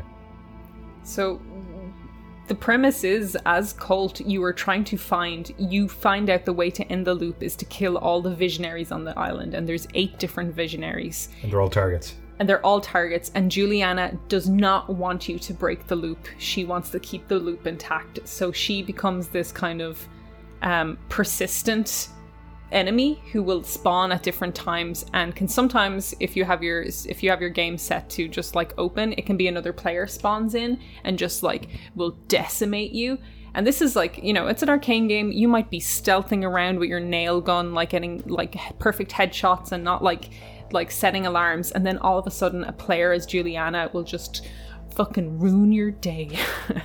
Just come and destroy you I had such a tense run today where like I'm, I'm not great at shooters, so like I went and I took out a visionary and like I had like half a health bar left, no lives. You basically have you you, you have lives, I guess, in this. Um and I was like I'd say 50 or 60 meters from the point and then Julianna entered the map and I was like oh like it was it was so tense. you start sweating because like when Julianna enters the map as well, the way Colt gets out of each level is he goes down into the sewers and exits through the tu- uh, through the tunnels. When Julianna appears, those doors get locked and you have to find a like basically a radar to and destroy that, which is usually heavily guarded. So you have someone chasing you and you have to go and clear out an area to try and open up your exit uh, which the pressure is on. And if you do not like that, there was one time when I was really like, ah, I had a goal in mind where I wanted to find out information to get two visionaries into one time period with each other so I could take out two on one quarter of the day. Um, because it's the only way you're going to get eight in one go. And I was like working towards it, and like another player came in and they were like a very seasoned Julianna and just put me out of my misery like instantly. Yeah, I, I have friends only, so only you and Steph can come kill me. I tried to come kill you, and I was on your map, and then it was like um, you fell into water and died. Nice work, Neve. You fucking crushed him. I was just like, I'll find him, and then it's just like Colt has died in the water, and I was just like, oh, okay. I didn't know that was you. That's crazy. yeah. Um, the stuff with the Julianna I'll be playing a lot over the invasion. weekend. Okay, cool. The stuff with the invasion stuff is Julianna can only invade when there's a visionary on the map and only can invade in the first five minutes of you entering a map. So, say if you're like 20 minutes on a map and you're having a great time, you won't get a player That's Julianna. weird. No, although That's fair. no, it wasn't a player Julianna with the story. I just, it was like a computer. You'll get an AI Yeah. Julianna to complete the story, and that Julianna is like She was kind of stupid. she's kind of stupid. but the enemies yeah. in this Yeah. are kind of stupid. Yeah. and I I don't hate that. yeah, It probably helps. It's there's there's a kind of there's like an arcadey TimeSplitters feel to this that I actually really like. So they're just like fodder. These are a lot of them are like they will kill you. Like if there's enough of them and you make bad decisions, they'll kill. Like you you do not take a lot of damage before you die, but um some of them do have kind of like they're kind of bowling pins. It kind of like it feeds into the narrative because like Arkane can do really good ai so a lot of people's been like oh maybe it's just shitty ai i. Don't think they're doing shitty ai you know? Like i think this is very on purpose where you can blow up an area you can lose stealth and just like everyone will start running at you but the people behind a door will not have heard it you know what i Okay. mean Yeah. And so I it's you- like that, yeah so because- you can re-enter stealth because like like it, like conceptually i love the idea that you have one shot to make your way in but like in practice i can think of all the times that i'm playing a stealth game and i'm like oh fuck here we here we Yeah. go and now it's like you know yeah i've they, like they lost have to make stealth, yeah. accommodations because people need a. Yeah, they, it, it's it's it's got to be streamlined somehow. it's definitely the easiest Arkane game to get into i think That's probably done on purpose as well to get a wider audience. I assume. Yeah. Because like their games are, you have to bang your head against a wall. and even then like like i still would not say i have a good grasp on what this game is you Yeah. know like i'm getting there and like i think i get it but i'm gonna need another couple of hours with it before i feel comfortable It's like easiest, I think, from the first-person shooter side of things. In this way, it gives you allowances, like you like you won't blow up a map and have them all searching for you if you lose stealth in one section, or maybe the AI is a little stupider, but like they explain that they're all these people have been partying for ever like they've been stuck Yeah. here in this cycle for ages so they've become really nihilistic and sometimes they just kill kill themselves for fun because they know they'll just wake up the next day anyway Yeah, like you'll come across a crowd of them being like, "Do it, do it," and one of them's like on a cliff, and he's like, "I'm gonna, I'm gonna do it," and then he just jumps off. so like it feeds into that stuff for sure but like in ter- terms of it being complicated like this game feeds so much back into itself at all times that you're just kind of unlocking different parts of it i feel like i'm building a clock like Yeah. I'm I- I was gonna- identifying all the pieces of it and putting I something was gonna say there's a real puzzle box feel to mm. it. And how much of this? So you're gonna lose a lot of stuff on a run, but is there stuff that you that gets saved over? So this is like an entirely different system. The currency in the game is called like Residuum. yeah And basically, if you find a really cool item or a gun or a power, you can infuse it with Residuum. And if you infuse it, if you collect enough Residuum on that run, that that like power or like trinket or weapon is going to stay with you from this point on. It's- so you're okay. basically you are leveling up things to become permanents. Yeah, yeah, that's Mm-hmm. fair. And so like I have a power I like and I put a lot of residuum into that. So now that I wake when I wake up on the beach again, I have that. Yeah. And when you reach like the end of your day and like you have a whole pile of stuff you can like destroy them to get residuum out of them which is good to do because by the time morning hits you'll have lost it all anyway so like you can just like So you'll do runs where you're just grinding stuff. yeah, Yeah. Okay. exactly But it's nice because like I've I don't think I have had a run where and like like I don't like I am shit at shooters. I have not made it to I have not survived till the end of a day. But I have never had a run where I felt like I was wasting my time. Like I always felt like I either picked up a useful piece of information, like um one of the like one of the things I figured out recently is like all the visionaries, none of them are meant to be in the same place at once, but two of them are hooking up secretly, and I found the location they're hooking up. And like I don't think I got I think I died shortly after that. I didn't get anything else from that run, but that piece of information is so valuable. Mm-hmm. And so is the game like Hitman where all your targets are on a set path that have a cause and effect? Uh, it, it is kind of like Hitman, but less serious, I guess. But yes, you can. The visionaries you find are usually doing the same thing because they're all like But they have like something they need to do at two o'clock, and they have something they need Exactly. to do at This six woman is going to preach to her cult in the morning, and she's going to go to this party in the evening. And can can can you snipe them out and have it done and dusted, or does it have to be like do, does it have to set itself into a like arena?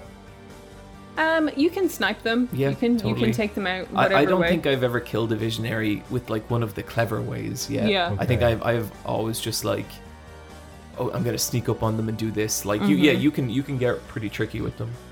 Yeah, I just wonder can you like plant a bunch of bombs in advance and just like- Definitely. There's definitely Wow. stuff you can do, like like to plan things out and make them easy for you, like turn off power on stuff, and like so, so you have the upper the upper hand kind of thing. Like you could totally like wall them in. Like there was one visionary. I basically got a bunch of turrets and set them up outside his office and threw a grenade into his office and he ran outside and the turrets killed him. Like just stuff like that. Mm-hmm. perfect. Uh, yeah, I, I'd be really curious to see like in a year's time, or well, probably not in less than a year. There's going to be like YouTube compilations of like the most like well optimized run. oh, for sure, yeah. And that's gonna be fascinating. Um, visually, this is like such an Arkane game where they have an aesthetic that they have researched and are committed to, and it looks cool. So this is kind of like a retro 60s, 70s kind of style with. Mm-hmm. because the trailers were like done like the Saul Bass uh, opening titles. Well, this is like it's like I bet the Arkane Studios is just full of like old just furniture books and interior design stuff because the chairs are that retro look. The Yeah. shelving have the curved edges. It always has that like wood paneling look to it. That first interior you go into is just like whoa like oh, I, I i don't know that i've ever been in a video game environment like this Mm-hmm. like maybe something like no one lives forever but like not to this fidelity So and not got- even close Got that bronze, golden olive decor. yeah, yeah. It's got that, yeah. but it also has this cool thing where like all the old buildings like they look like it's like Scotland or something like it's these big manors but they're like really grey and on the side of cliffs and Real it's, like- craggy ones. Yeah, and it looks like and like it looks like a rainy day all the time. But then there's all this like extreme like pop art, like and like wolf's head and like like just art that's hanging around. all the bad guys wear masks Yeah. and which i think they impartially do because like you're like slitting their throats and like cracking their necks and i think it'd look really fucked up if you could see their faces but um the masks are cool like some of them are like reflective some of them are like golden some of them are like wolf heads and stuff and just it's it's rad Yeah. Sounds like that show, The Prisoner. I don't know if you've seen that. You, you, you know, where the, the it's like a bunch of simpsons did a parodies of yeah, where they're like a yeah, bunch of secret geniuses are on an island, and there's that big bubble it, that it chases totally them. has that feeling yeah, because that's like the thing of it as well. I feel like I'm like uncovering the lore all the time, but it's like it's all these people who think they're the geniuses who think they should live forever on this island bec- to preserve their genius forever, kind of thing. And it seems like Colt is like, I need to get out of this kind of Yeah. thing. And like when you get close to them and you start learning like what makes their ticks, they they're all just fucking idiots. Mm-hmm. Like there's so like there's this one guy and he's taken audio clips of the other visionaries and cut them up to make it sound like they're being like Charlie, we all think that you are, are the best one here, and there's you find several of those tapes, Yeah. and it's like, wow, There's a really good line that's just like the the the scientist basically he clicked her to say, "I want your brain in my brain." it's it's very good. yeah. So you're both still like figuring this game out. Yeah. Sound- sounds like you you're a lot further on than me, Neve. I've played I've played a lot of it and I've like I've like a loadout that I, I really like, but like I find some of like this would be my quibble with it, um, is it can feel demoralizing where you have a goal. Say I'm like, okay, I'm gonna go this place in the morning and I'm going to find out this side quest thing to see if I can open the safe or do this other thing. And you follow a marker and okay, it's the wrong time of day, or okay, I need to do something else before I get here and you've nothing else really left to do on that map and it just kind of feels like you wasted a morning Yeah, sometimes I follow the side quest marker to a location and it's like, um, oh, there's nothing I can do here. yeah there's nothing i can do and it's just like i i don't know if i'm just like not getting what they're asking me to find or if i'm missing it but i feel like i'm going to places and I'm spending a lot of time going to a marker, realizing there's nothing there for me now, and going back and trying a different marker. So I had that with the delivery pods for ages. Okay, haven't figured them out I figured it out, and all it was is I just happened upon a blackboard that just had a number written on it. I know that blackboard. I, I- took a I- screenshot of that. Okay, good. Okay, yeah, yeah. so did I. And I just said, I guess I'll try this, but it's weird because the way the game works a lot of the time is you'll hear, like, you'll read something or listen to an audio recording, and it will tell you the important part about Mm. that audio recording. This is just a purely environmental piece of art. So do you need do you need to write it down in a notebook You or need to write it down in a notebook or screenshot it, and then I tried that on the delivery terminals, and now I can use the delivery Okay. terminals. Well, that explains those.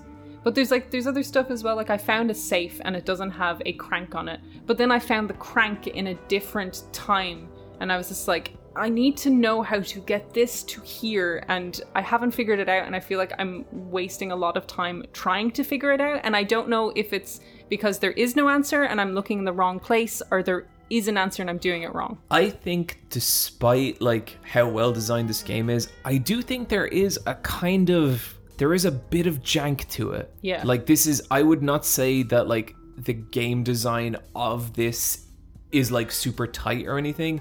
I think this is like you are not getting a super polished, structured experience. It's much more the opposite end of the pool, where it's like this is a very messy toy box, and you're going to enter it your own way. And like I think there's there's advantages to both. You know, like the the other side of it is like um I think figuring out your own solutions to things is fucking brilliant. And like, I think one of the most satisfying moments I've had in games this year is I got the Nexus power, hmm. and it's this. It connects the lives of multiple different soldiers. So I was on the side of a cliff, and I just threw it down, and it connected four like four different people.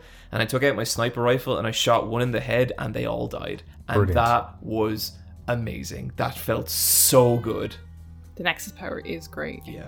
another power you have is it's like blink from dishonored where you can kind of kind of port kind of to places and i got into a huge building that i shouldn't have been able to get into because i used it to scale up the side of it and get in a window and there's like just a whole pile of cool things like that where you, you feel like different people are going to play this different ways but i feel like we're all going to get to the same point Yeah. like, kind of thing. Like it feels like it's funneling me to a place. Yeah, I, I sometimes the game makes me feel like I'm cheating, and even though I totally amn't, you know, but that's cool. Um, I guess one, a problem I kind of have with it is like I love this world and I love these characters, but there's a cutscene right at the start. I think it's like the first thing that happens, and it's Julianna stabbing you to death, mm-hmm. and it's awesome. And like her her model is fucking cool, and her face is like right up next to you, and it's like it's a really great moment of her character and that was kind of the last like piece of real i don't know like cinematic story i've Yeah. gotten and i feel like that's kind of disappointing because like i really am interested in all these characters but it feels like the most i'm ever going to get from them is like audio logs and diary entries and i'm never going to have like a real proper character moment with them and Yeah. that feels a bit disappointing I think you're right, and I do feel that as well because I feel like I'm always interested in seeing who these characters are. But sometimes I've like, you know, I've gone up behind them and killed them before I got to even see them walk around the room because I've Yeah. just walked into the room and I'm like, oh shit, there she is. Yeah, Bang, like bang, when, when, I whenever mean? I'm that close to a visionary, I'm like, I need to fucking kill this person Yeah. right now. You know? Um, so it's all these cool people that seem to have all these cool internet connected relationships, but it's all tr- all done in through collectibles, which I like. But a lot of them are missable. Like a lot of them are just slotted in places, you hmm. know, and a lot of it was just like, oh, well, I'll read that later because I'm on my run and I'm doing stealth kind of thing. So you are missing those kind of interpersonal things a bit. I feel like if it had that element of it, I, I would really, really love that. But like even even without it, I am really enjoying this game. And this is a first person shooter, as I've said multiple times now. Not really my genre, but I I'm kind of fascinated by this thing. And like the more I understand its structure, the more I get that toy box, the more like I enjoy this game, but also just kind of respect the hell out of it. You know, I've I've never played anything like this ever. Hmm. Like it's so it's kind of like Hitman. It's it's it's kind of like the other Arkane stuff, but it's honestly, it just feels really unique, and I think it has a really strong identity. Like it has such a mm. strong vibe and tone, and it's it's fucking cool. And like I I I think it's selling really well, and I would be very happy for Arkane if that were the case. I think it is too. I think being the PS5 game to get right now is helping it a lot. It's it's a big enough deal that you are seeing people lose their minds about it to the point that now the backlash of people losing their minds to it has Oh, begun. Yeah, I, I've I've- I've seen the it's overrated articles being published now. Oh yeah, yeah. Um, the Game Awards they announced I think it's the 9th of December this year. I think Deathloop's probably going to do pretty well for itself. Hopefully. Yeah. Like, I think anything it gets, it will be worth it, but also, like, I don't know.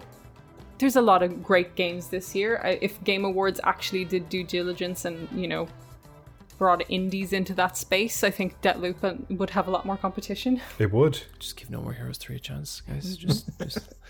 Um, I'm still thinking about that game. oh, me too. I forgot that game. Um, yeah, Deathloop's great. I I am very happy to be playing it, and it's there's something about it that really brings me back to like GoldenEye, Perfect Dark era shooters, and that's that's crazy to me. It is very arcadey. Yeah, but um, it's cool. You you seem to really be enjoying it, Neve. Yeah, I'm looking forward to play more. I feel like I'm like uncovering something every time I play it, and that's exciting. you Yeah, know? totally. I, I definitely feel like this. I, like at the end of every session, I'm like, this is what I took away from that, and that's that's such a cool feeling to have with the game. And I know I did say it's like the fourth or fifth loop game this year, but it does like it's very much its own thing. Yeah. Quick time events.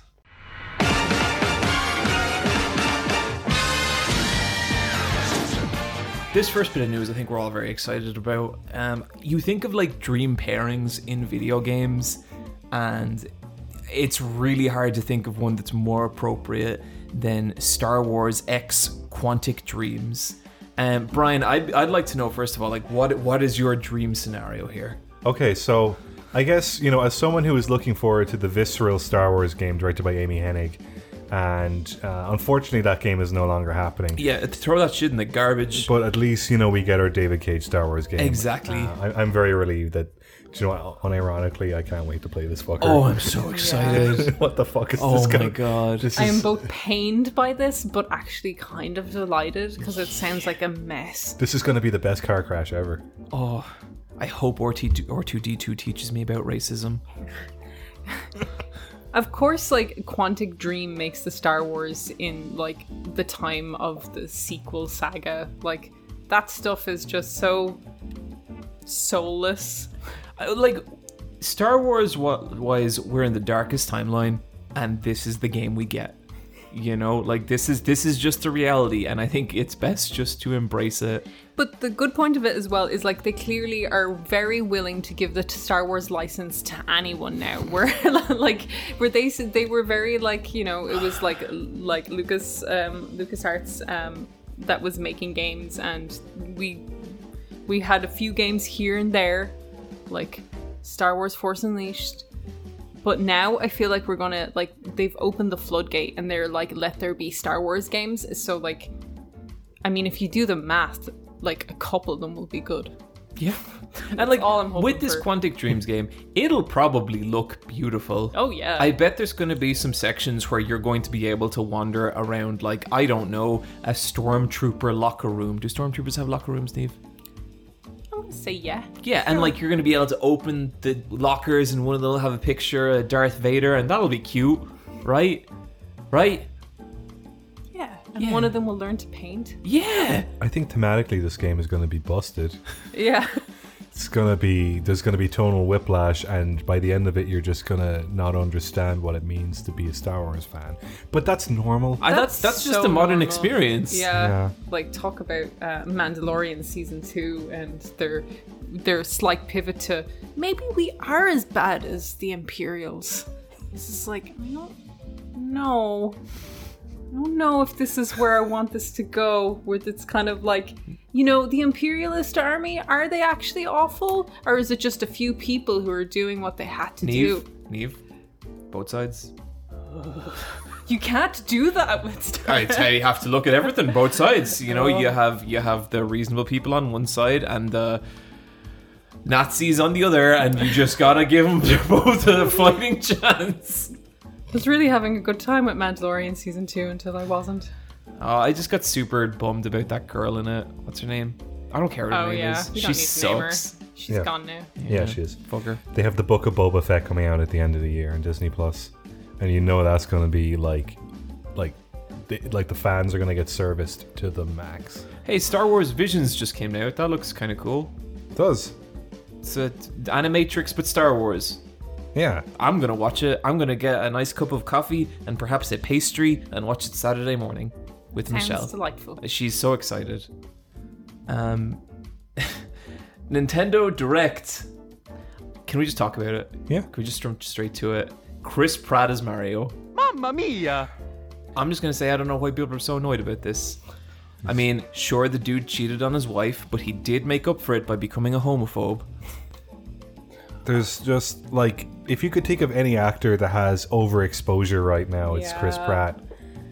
Like It's like a joke casting. Yeah, like he's purely there for marketing purposes because he's a bankable actor. He's not there because someone gave a shit. But like even the car- the people I like in this, I don't like Chris Pratt, but like say Anya Taylor Joy is Peach or whatever, I don't think of her and go, what a distinctive voice. And it kind of like it's the Daisy Ridley in 12 minutes thing where she's a British act- actress and they're like put on American accent. It's not even about them It's it's, at it's this like stage. this it's just is a name. such a problem with voice actors. I was actually talking to Oni about this recently, and like Oni was telling me that they recently, I think, interviewed someone who was like, "Yeah, that's becoming like a problem in the industry where it's like."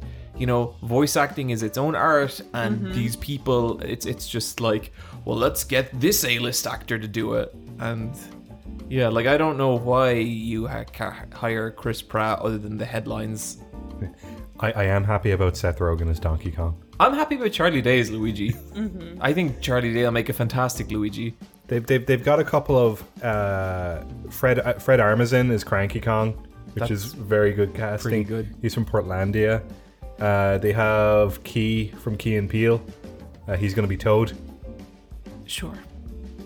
Yeah, like, see, for me, what I would want with this Mario movie is no voice acting or the bare minimum, kind of like the Shaun the Sheep movies, if you've seen them, where it's mostly corporal acting and it's all just like, you know, it, it, it's done like a silent film with like the occasional pizza pasta mentioned. What what if they tried to go like a grittier direction, and it's like Mario starts off and he's just like a normal plumber, and he gets sucked into like a Dino City. That'd be pretty cool too, but Yeah. um, they actually already did that, unfortunately. I, I don't think so, Brian. They did. I, I, I, I watch that movie every couple of years, and uh, I feel feelings about myself while I watch it. Not happy, but you know, not sad either. Okay, well, what about like a Street Fighter movie where we get Kylie Minogue to play Cammy? I, Ah. actually, I actually did like that. That's a fucking great movie. Gets better every year I watch it. it does. Everyone is wearing costumes and they're saying their lines with absolute pizzazz. Uh, I don't think Chris Pratt would make a very good Mario, and apparently he's Mario. Uh, Shigeru Miyamoto said so himself, and he had a big fucking smile on him. Miyamoto's a weird guy. He doesn't make video games at Nintendo anymore, and they invented a job for him, creative fellow, because they the last game he made was Star Fox Zero, and that game tanked Yeah. and I remember- they don't want like like he's purely a like like he's there for videos and PR stuff, but he does not do game creation anymore. I think like Nintendo really, or like for a lot of people, really fall in love with this idea of like Miyamoto as like the kindly old man of Nintendo. But anytime I've ever read an interview with him, he's always like, I am very difficult to work for and I am quite mean. And I've read other things where people are like, Miyamoto san is very demanding. And it's like, that's who that guy is. Like, he's, he is one of those people. Yeah. Um, but yeah. I'm gonna go see this movie. That's what I was gonna ask. Are you gonna you gonna see this, Brian? Is Oh yeah, I saw the Sonic movie. I'm gonna sit down with a big fucking bucket of popcorn and a big stupid fucking face on my head, and I'm gonna be like, "It's a me, a fucking idiot." Like it's just, I have to go see this thing. I know. I hope it's really bad. Because if the movie's somewhere in the middle, I'm gonna be so bummed. what if it's good, Illumination Brian? makes I- I- pretty looking bad movies. Illumination are very talented. Um, they made films like Despicable Me and The Lorax. Yeah, Despicable and Me. Sing. Despicable Me, separate from all the fucking Minions merchandising and bullshit, is fine. It's grand. I, I, I actually like the first one because it's just about a guy who's trying to break one, into someone's house. And house. it's fine. Like that's the best Illumination movie is Despicable Me, and it is only okay. Yeah, but I hear you. I just didn't hate it. You know? They, they made Secret Life of Pets. I like that because it has pets in it. I just think anything that has cartoon animals wins me over. But this is it's got Jack Black as as Bowser. That Sure. could, that could work. Do you think Bowser will do like a musical number? He's gotta. He's a bombastic guy. I don't know if Bowser Jr.'s in this. Like hope- the Koopalings are in it. I just hope Bowser kills Mario. Like even more now. Like he's trying to do his like Jurassic World thing again, where he's like, no, no, I'm, I'm good with reptiles, and no, he's not. God, that fucking movie. I think we should release the Velociraptors. No. Room full of people is like, "Oh, I don't see any problem with that. Okay, so the actual Nintendo Direct. Okay, the actual Nintendo Direct. This is where they announce games that are going to come out later this year and in the first half of next year, Mm-hmm, approximately.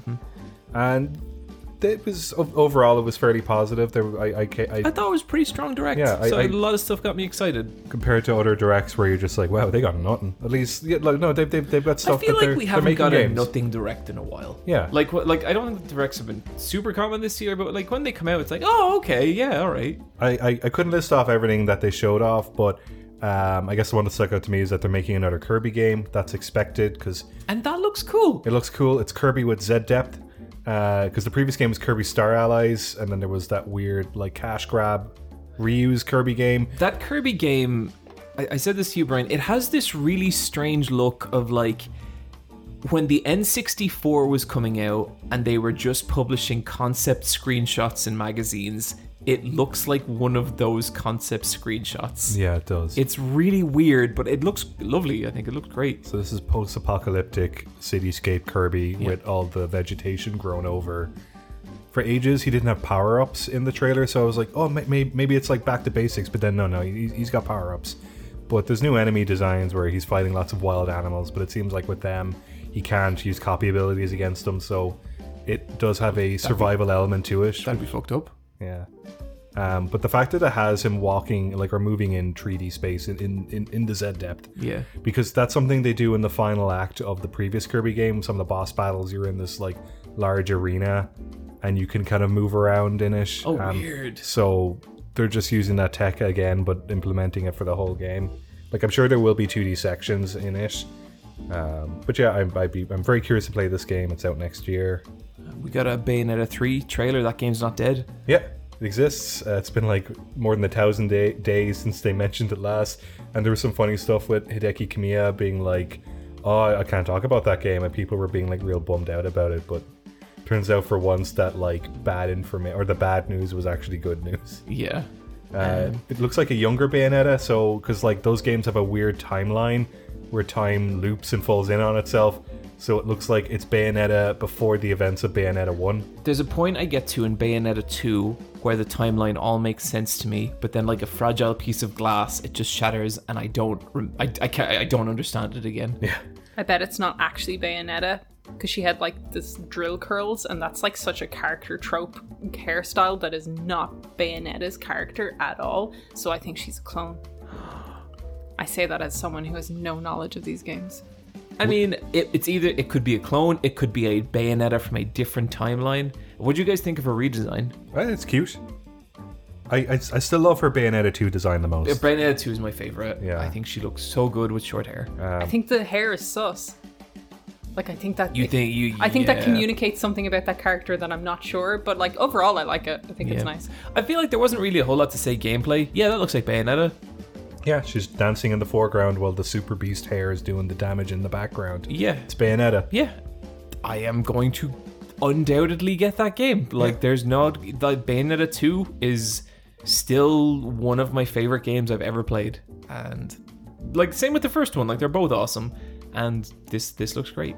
So they they announced uh, the voice of cards, the Isle of Dragon Roars, um, which I played the demo for, and I think that's like October 28th that that's out. But they also gave the full title to what was originally called Project Triangle Strategy. Oh, Oh, yes. finally. What do they call it? Uh, triangle Strategy. Cool. They just shortened it. Yeah, it's like it's so weird. It's like I'm gonna get this game because like I like that type of game. They they were really like we listened to the survey results and like we've cleaned up the like UI I was so and the glad to hear that because like I, I that game looked cool, but like that demo was something to me that need to be QA'd to fuck. Mm-hmm. Like, there was it some weird stuff It in it. was so awkward. It was so janky. Like I, I hope they. It kept finding itself on that isometric angle Yeah. where Yeah. you just couldn't tell if you were going up or left. because yeah because it had like um elevation to it where you could climb up things but then if you went down ones then the camera would just drop because Mm-hmm. there was another square that was lower down Yeah, and like it was the kind of thing where like there's no big change to be made. It's just a thousand small changes, Yeah. and like you know that's what would take that game I think from like a seven to a nine. So hopefully they've done that. my big note as well was the story seems a little dry i hope it is less dry You know what would be fun if one of these characters was a dog wearing armor. yeah Yeah. So I, I i hope that's something at least that that slice they gave in the demo was so weird it was like Yeah. here's a bunch of character death I just I, I remember that one line where it's like I will never forgive you for what you did at my cousin's wedding, and it was like, uh, seems like a lot's going on here. which like with how dry the story is and then calling a triangle strategy like it's like it feels like it's setting itself up to be kind of disposable like who says my favorite game is triangle strategy It sounds like a mobile game. yeah it's like a triangle strategy is like a description of a genre and like a bad one like a corner scratcher like it's not like a name of a game I look, I didn't make up Corner Scratcher. It just became the it just became the name. Okay, I'll make you up. trinity wars call it that that's much better. there we go That is much better. That's a bigger word. still means the same thing Can you do it again, Eve? Um, uh, uh, uh, fuck. no. Uh, You know what, Brian? It's it's getting late, so I was going to say let's move on, but let's just let's just give her a minute here. How about Church of the Trifecta uh, Awakening? that's pretty good. Uh, what about Three Houses? Yeah, I like it. It's good. Second time's a charm. What about Third time's a charm. What about Pokemon Red and Blue? Red and or blue. Oh, um, yeah. I hope that game ends up good, as I do all games. Um, Sony Interactive Entertainment acquires Bluepoint Games. Good for them. Yep. So Bluepoint is like that studio that's been doing all the remakes for them. So they For did Sony anyways. Yeah, It's it's great job security for the staff. Yep. they said their new thing will be a new project. So that doesn't mean it's going to be a new IP, but it could be a new thing within a existing Sony IP. Last of Us One, baby. That is on it. th- th- That is coming out. Again. Well, like uh, we, I, the way I see it, if if the 2025 remake of the remake of Last of Us One is going to be good, it we need to start working on it now. Yeah. Yeah. Real quick little one. Uh, Ruin Chapter 2 came out and it is free. I have not played this game. Um, I am going to tuck it away in my game pouch and play it at a later date. Uh, I do not have time right now, and at some point, I just want to take it out when I have nothing else going on and just sit there with a glass of wine and enjoy my dumb bullshit. Um, I thought Toby Fox's statement of everybody's had it real tough, so it's free was super sweet. Yeah, that was that was a classy move. And it was announced what like two days before it came out, and it was coming to PC and Mac, Linux, on itch.io, that kind of setup. But then very the following week was also coming to Switch, hmm. which I was like fantastic. Yeah. and I did try to start it and continue from where I left off, but I had no context for where I was. So I think I'm going to have to start from chapter one again. Yeah, me too. Yeah. I, I played that on stream as well, and I have this thing with when I play stuff on stream, I don't remember anything. I was saying to Neve when you were out, just the, in, in, in between bits, Deltarune was announced as Eastward launched. And those two games kind of are going after the same audience, uh-huh. and I kind of feel a bit bad for Eastward because that game like didn't get its it the, as big an audience as it thought it was going to get because of Deltarune. Yeah. But that's just unfortunate. That's just how it is. Yeah, well, yeah. Hopefully that game does alright emails.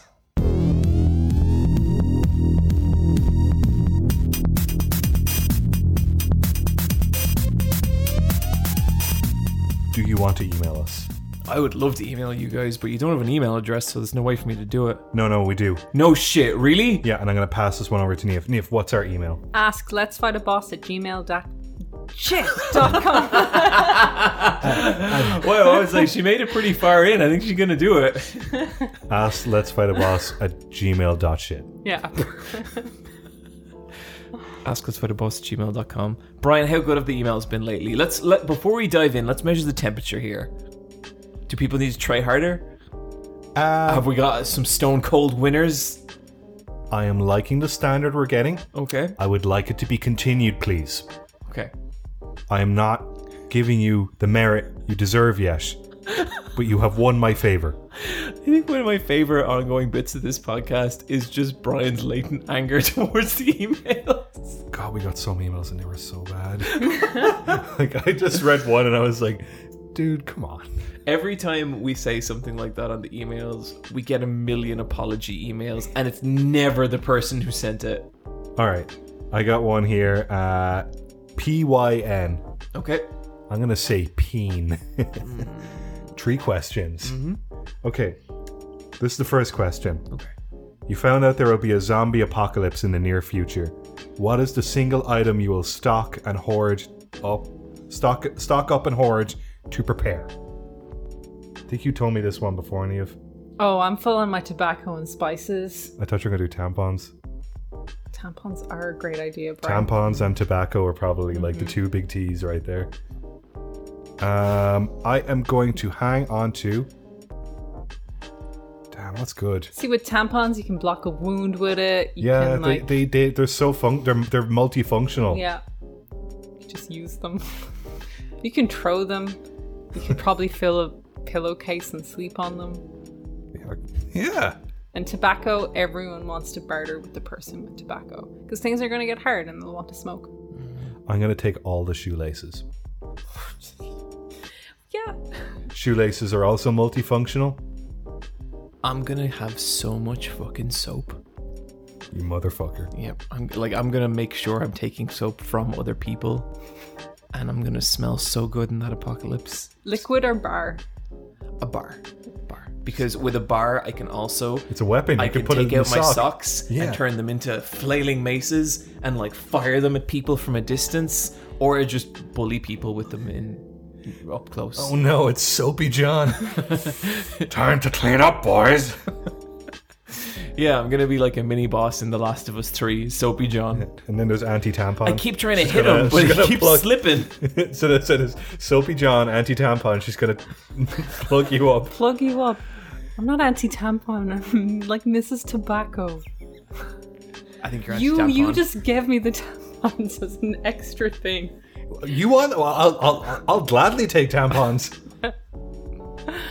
They're, they're- it's a good fucking It like, is okay. commodity. Look, between the three of us, we'll, we'll definitely have the. We're gonna be such a fun gang. Okay, so how about none of us have the tampons, but it's about each different village going after the tampon horde. That's in like a, a- like a, a building surrounded by zombies. And we'd arrive at the village and we'd have to try and act super chill, like we're not going for the tampons. but they'd eventually figure it out and we'd get run out of town. okay, and for some reason we all have British ac- Tampon bandits, they got away again! For some reason, okay, yeah, so we all have different accents, and you're like, "Hello, Lisa," and I'm like, "Hello," and like my whole thing is that I just make like little ropes, and I try to climb up them, but they don't really do it. So then what I do is I, I choke people out with the laces. They'll fucking get you. I set up kind of soap traps, so I just like dampen the soap a little bit, and I put the bar on the ground. and they just people skid fucking- along before- They just skid off into the horizon on that thing. Yep. See you later. Soap you later is what I'd say. Yeah. That's very good. Soap and glory. Okay, uh, you're sent to the past with millions of dollaroos. Oh my god. Uh, what is the one product that died in the past that you want to see in the modern day for shits and giggles? That's like failed snack items, toys that faded away in time, fucking Neo Geo. As a Sega Dreamcast 2. Sega Dreamcast 2. Sega Dreamcast 2. it's a good one. Yep. Um, Sonic Adventure 3. uh, my plan is My plan is to invest in Pogs and in the future make sure that the Pogs are the new form of currency and not dollaroos. And we all fucking start slamming Pogs for cash. So when we get into the tampon wars, that's going to be the currency. Yeah. Okay. It's two slammers for a box of tampons. Man, this this this world building is becoming so vivid. It's like I'm there. Neve, what's your like old timey thing?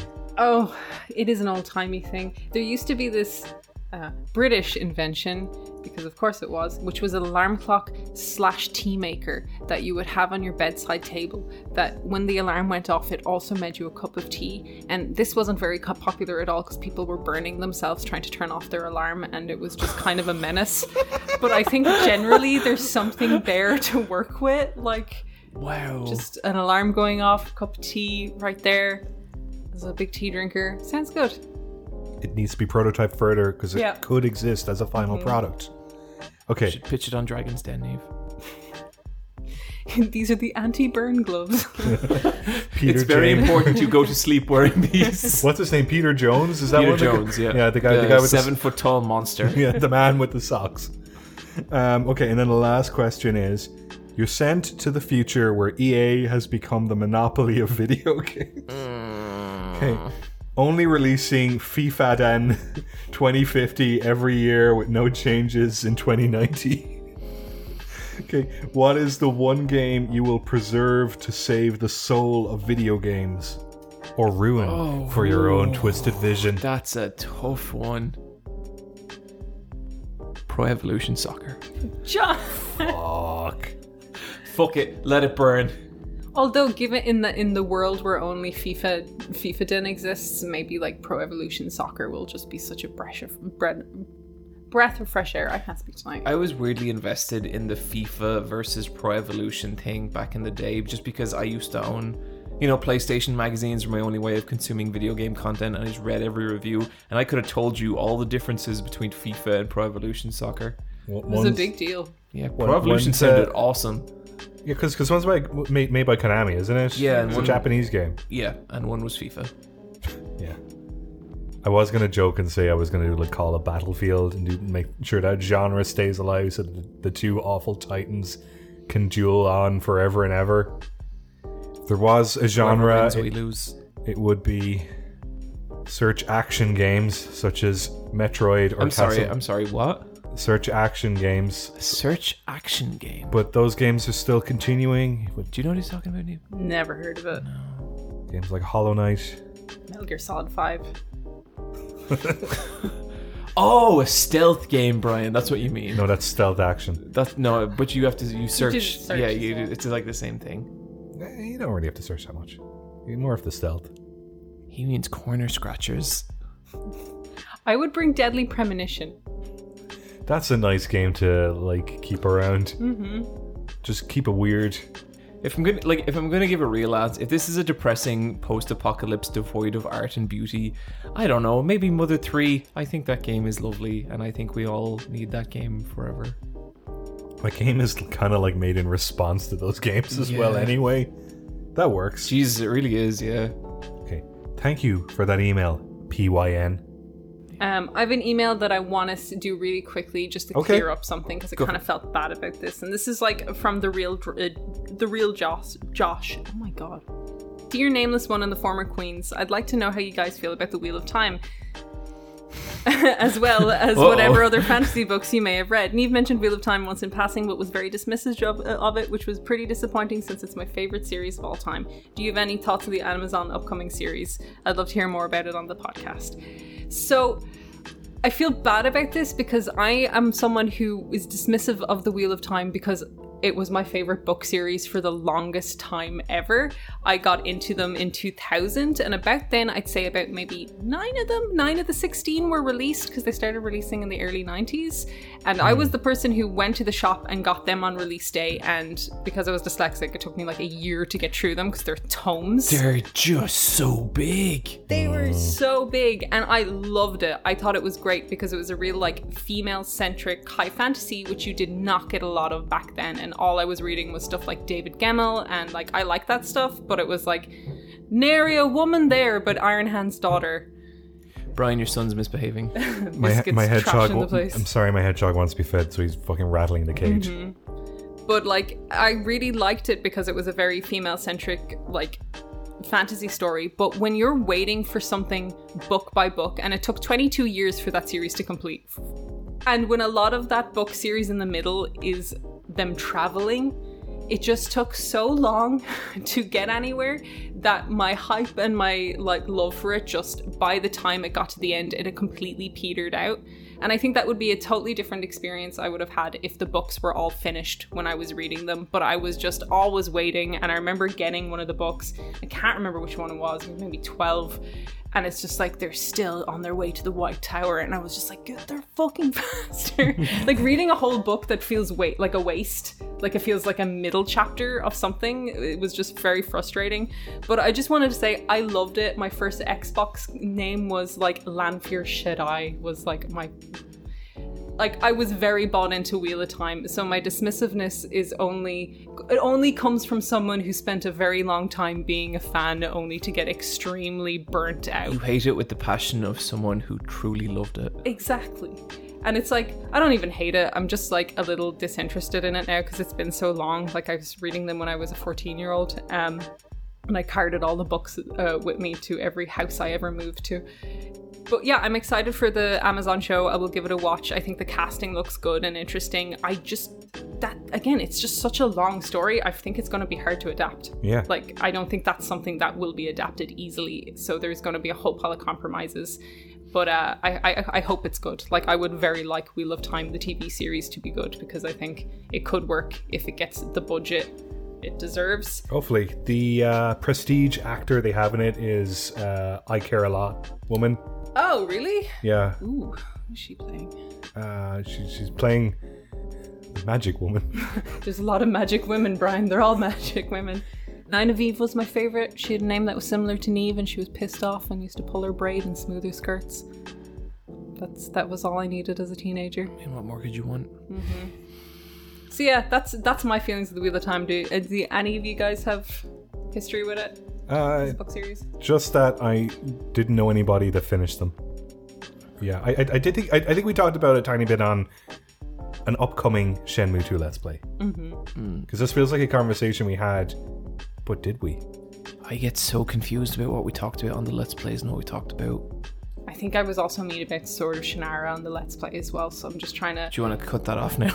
I'm just I'm trying to like again only mean about things because I read a lot of Assassin's high Assassin's books, great shit altogether. Yeah, Robin Hobb, fantastic. Yeah, I never, I never got past like book six.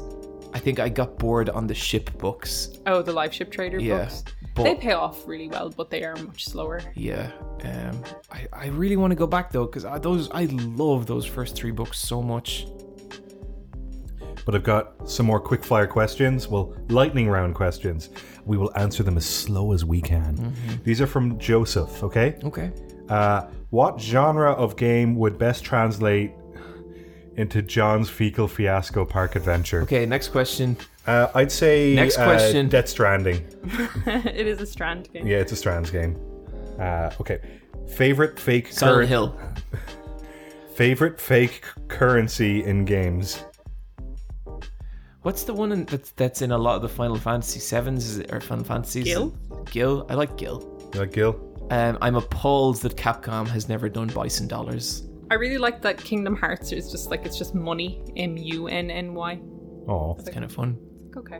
I like in Banjo Kazooie. I like the musical notes. I like the noise they make. They have a weird difficulty curve on them, where in the first game they reset upon exiting and entering a level, but in Banjo Tooie you collected them permanently. That stuck in my head. Uh, okay, you're cursed with an action being tied to a gaming sound effect that you must trigger 20 times a day or you die. What is it and what activates it? So, gaming sound effect. I got one. Go go for it. You know, in the recent Tomb Raider games, when you click to rev- the so so the vroom, yeah. and I want that to happen every time I stretch. I would like whenever I punch someone for it to make the sonic ring loss sound. It's harsh. Um, Come the- on, Neve. the needler from Halo every time I blow my nose. Brilliant. There we go. You're blowing your nose 20 times a day. Yeah. See, I'm fine stretching 20 times a day. It's probably good for you. And John, you're going to punch someone 20 times a day. Well, I'm gonna like, You could crack your knuckles. I'm, I'm gonna like do like really tiny little punches on Michelle in a playful way, and then she'll actually hit me, and it'll be really sore. That's what you want, isn't it?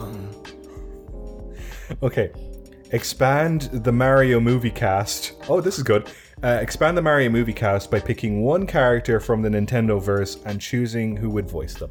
All right, so I, I actually thought about this when we were talking about the Mario movie earlier on, and I was like, okay, so there's the Koopalings who were originally the Koopa Kids.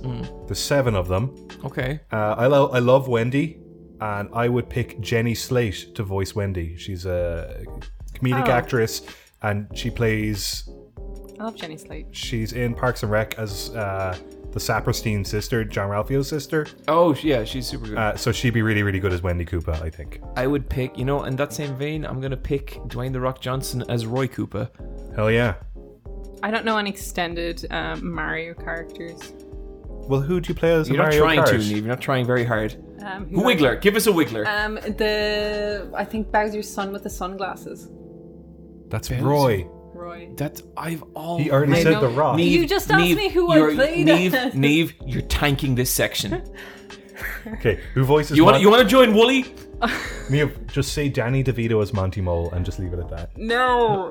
um, fuck. I'll get there. Mushroom Kingdom. Neve, who Carrie. plays Guiji? Guiji. It would be um, funny if Glenn Howerton and or or Rob McElhenney played And John Cena as Guiji. Ewan McGregor. Perfect. Luigi.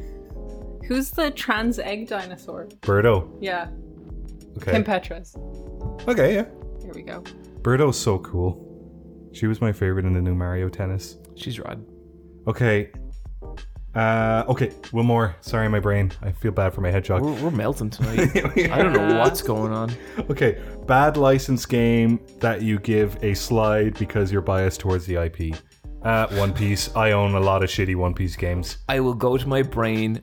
Oh my god, go to my grave claiming. I will go to my brain claiming that Dragon Ball Z Budokai Tenkaichi 1, which is the Dragon Ball Z fighting game everyone fucking hates. I think that's a super ambitious fighting game for its time. It was one of the first arena fighters and in a way that actually made sense. And there was a depth to that game I don't think people appreciate. And there was all these weird what if scenarios you could play. I think all licensed games should have weird what if scenarios. That game was wonderful. People were just too mean for it. I was gonna say Gungrave for the PS2, but I think the anime came after the game. In my mind, they're the same thing. Mm-hmm. I still get messages from that Gungrave guy.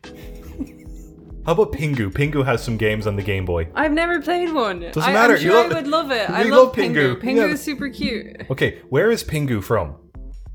Because because this this confuses people. Like, what is the country of origin that the animated series I can animated series? honestly say, I've never thought about this. yeah, I know, right? Okay, so like Uh, the UK. you'd think, wouldn't you? Yeah. Pingu is from Switzerland. That was my second. I like what the fuck? What are you doing, Pingu? I love Pingu. Pingu's so cute. I'll tell you what we're doing. Reading Patreon shoutouts.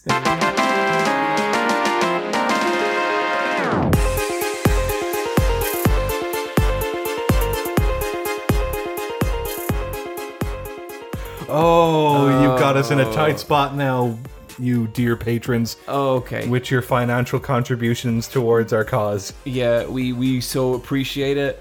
And you know what? I'm just gonna say.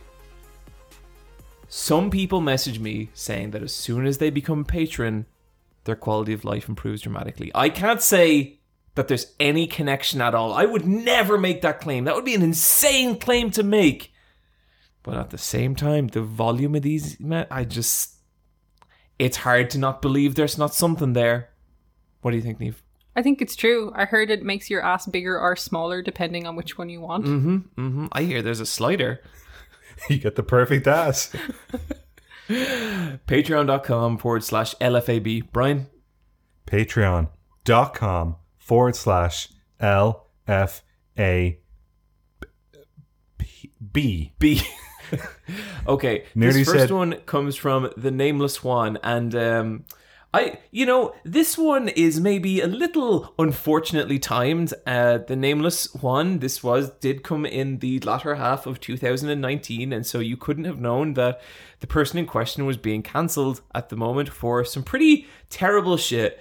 But um, I'm just going to read it. It says Ric Flair is an illegal black market baby, which I learned just before this podcast from Brian is actually true. Yeah, he does not know his birth heritage because he was uh, sold and adopted, Yeah. essentially. But um, yeah, he, he he was exposed for doing some pretty shameful things in that most recent Dark Side of the Ring. It's it's all kind of a bummer, but yeah, what a fucking weird time for a Ric Flair mention to come up. I got one here from Bitmuffin. They say, or I guess I say, Brian's been keeping One Piece warm inside his hat the whole time. That that's a possibility. Uh, like, imagine reading the last chapter of One Piece and being like, "You fucking got me," and I lift up my hat and there it is. This is from Uncle Crapper. You know, I wouldn't have thought Uncle Crapper's anime house was two years old, but I guess it is. oh yeah. and they want me to say, I want food gummy. It, it was very important that foot was Yeah. spelled foot. I want foot gummy. I want food gummy. Go on, John, try it. I don't know if I should. I feel I feel like this is going to be clipped and ended up in some weird. I want food gummy. It's like a really creepy point and click adventure game, and that's like Oh, and everyone's teeth are too long. it's great for chewing up the gummies. My teeth goes through my head. I bit my nan, I did. Because she took the food gummy.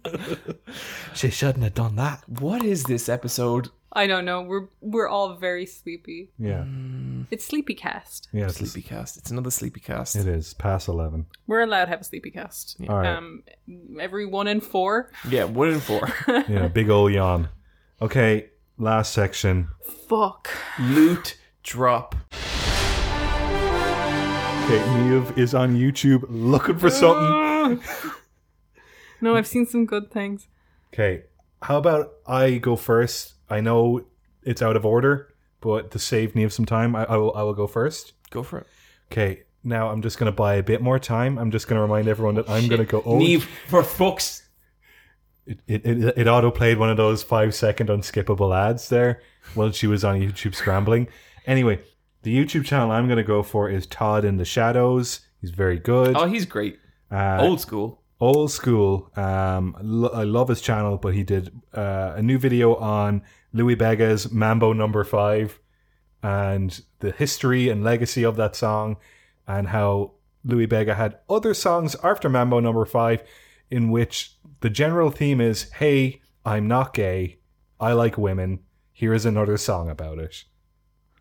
And who? Thanks. I mean, like, I'm. I thought he was pretty emphatic about that in Mambo Number Five. Did he really feel a need to drive it home? So his second song is about how he has a girlfriend on every continent. Okay. and he's Cuban inspired music, but he is from Germany. He's from Germany. know. That is weird. Yeah. Um, so yeah, uh, it's a very fun video, and uh, I think you know that song gets its gets its dues. And what what what an annoying song, yeah. John. Have you got something? Uh, Nerrel just put a new video out. I think it's about his Majora's Mask remake. I bet that's a fun watch. It's a tutorial video. I watched. Fuck it. it! God damn it! Like it's good, but it's just kind of like unless you're actually interested in installing it, like it's just like a tutorial video with personality. Do you want? Do you want to just be like, well, you know what? It's gonna be a fucking mystery link. you know what? Mystery Link.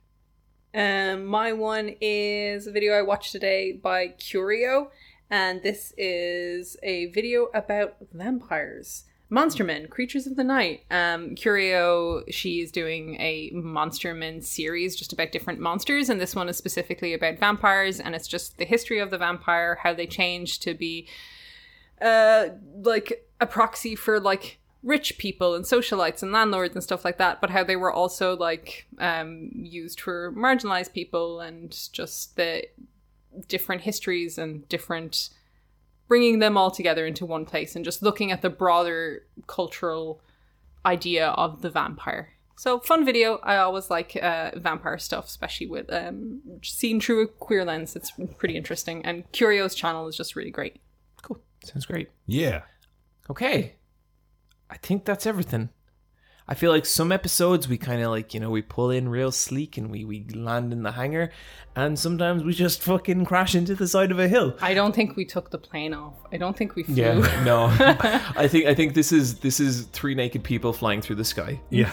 but there's skid marks in the clouds for yeah, some reason. yeah, it's just sometimes sometimes you just shit yourself and die, and thousands of people listen to it on the internet, and somehow that's what you do now. Bye.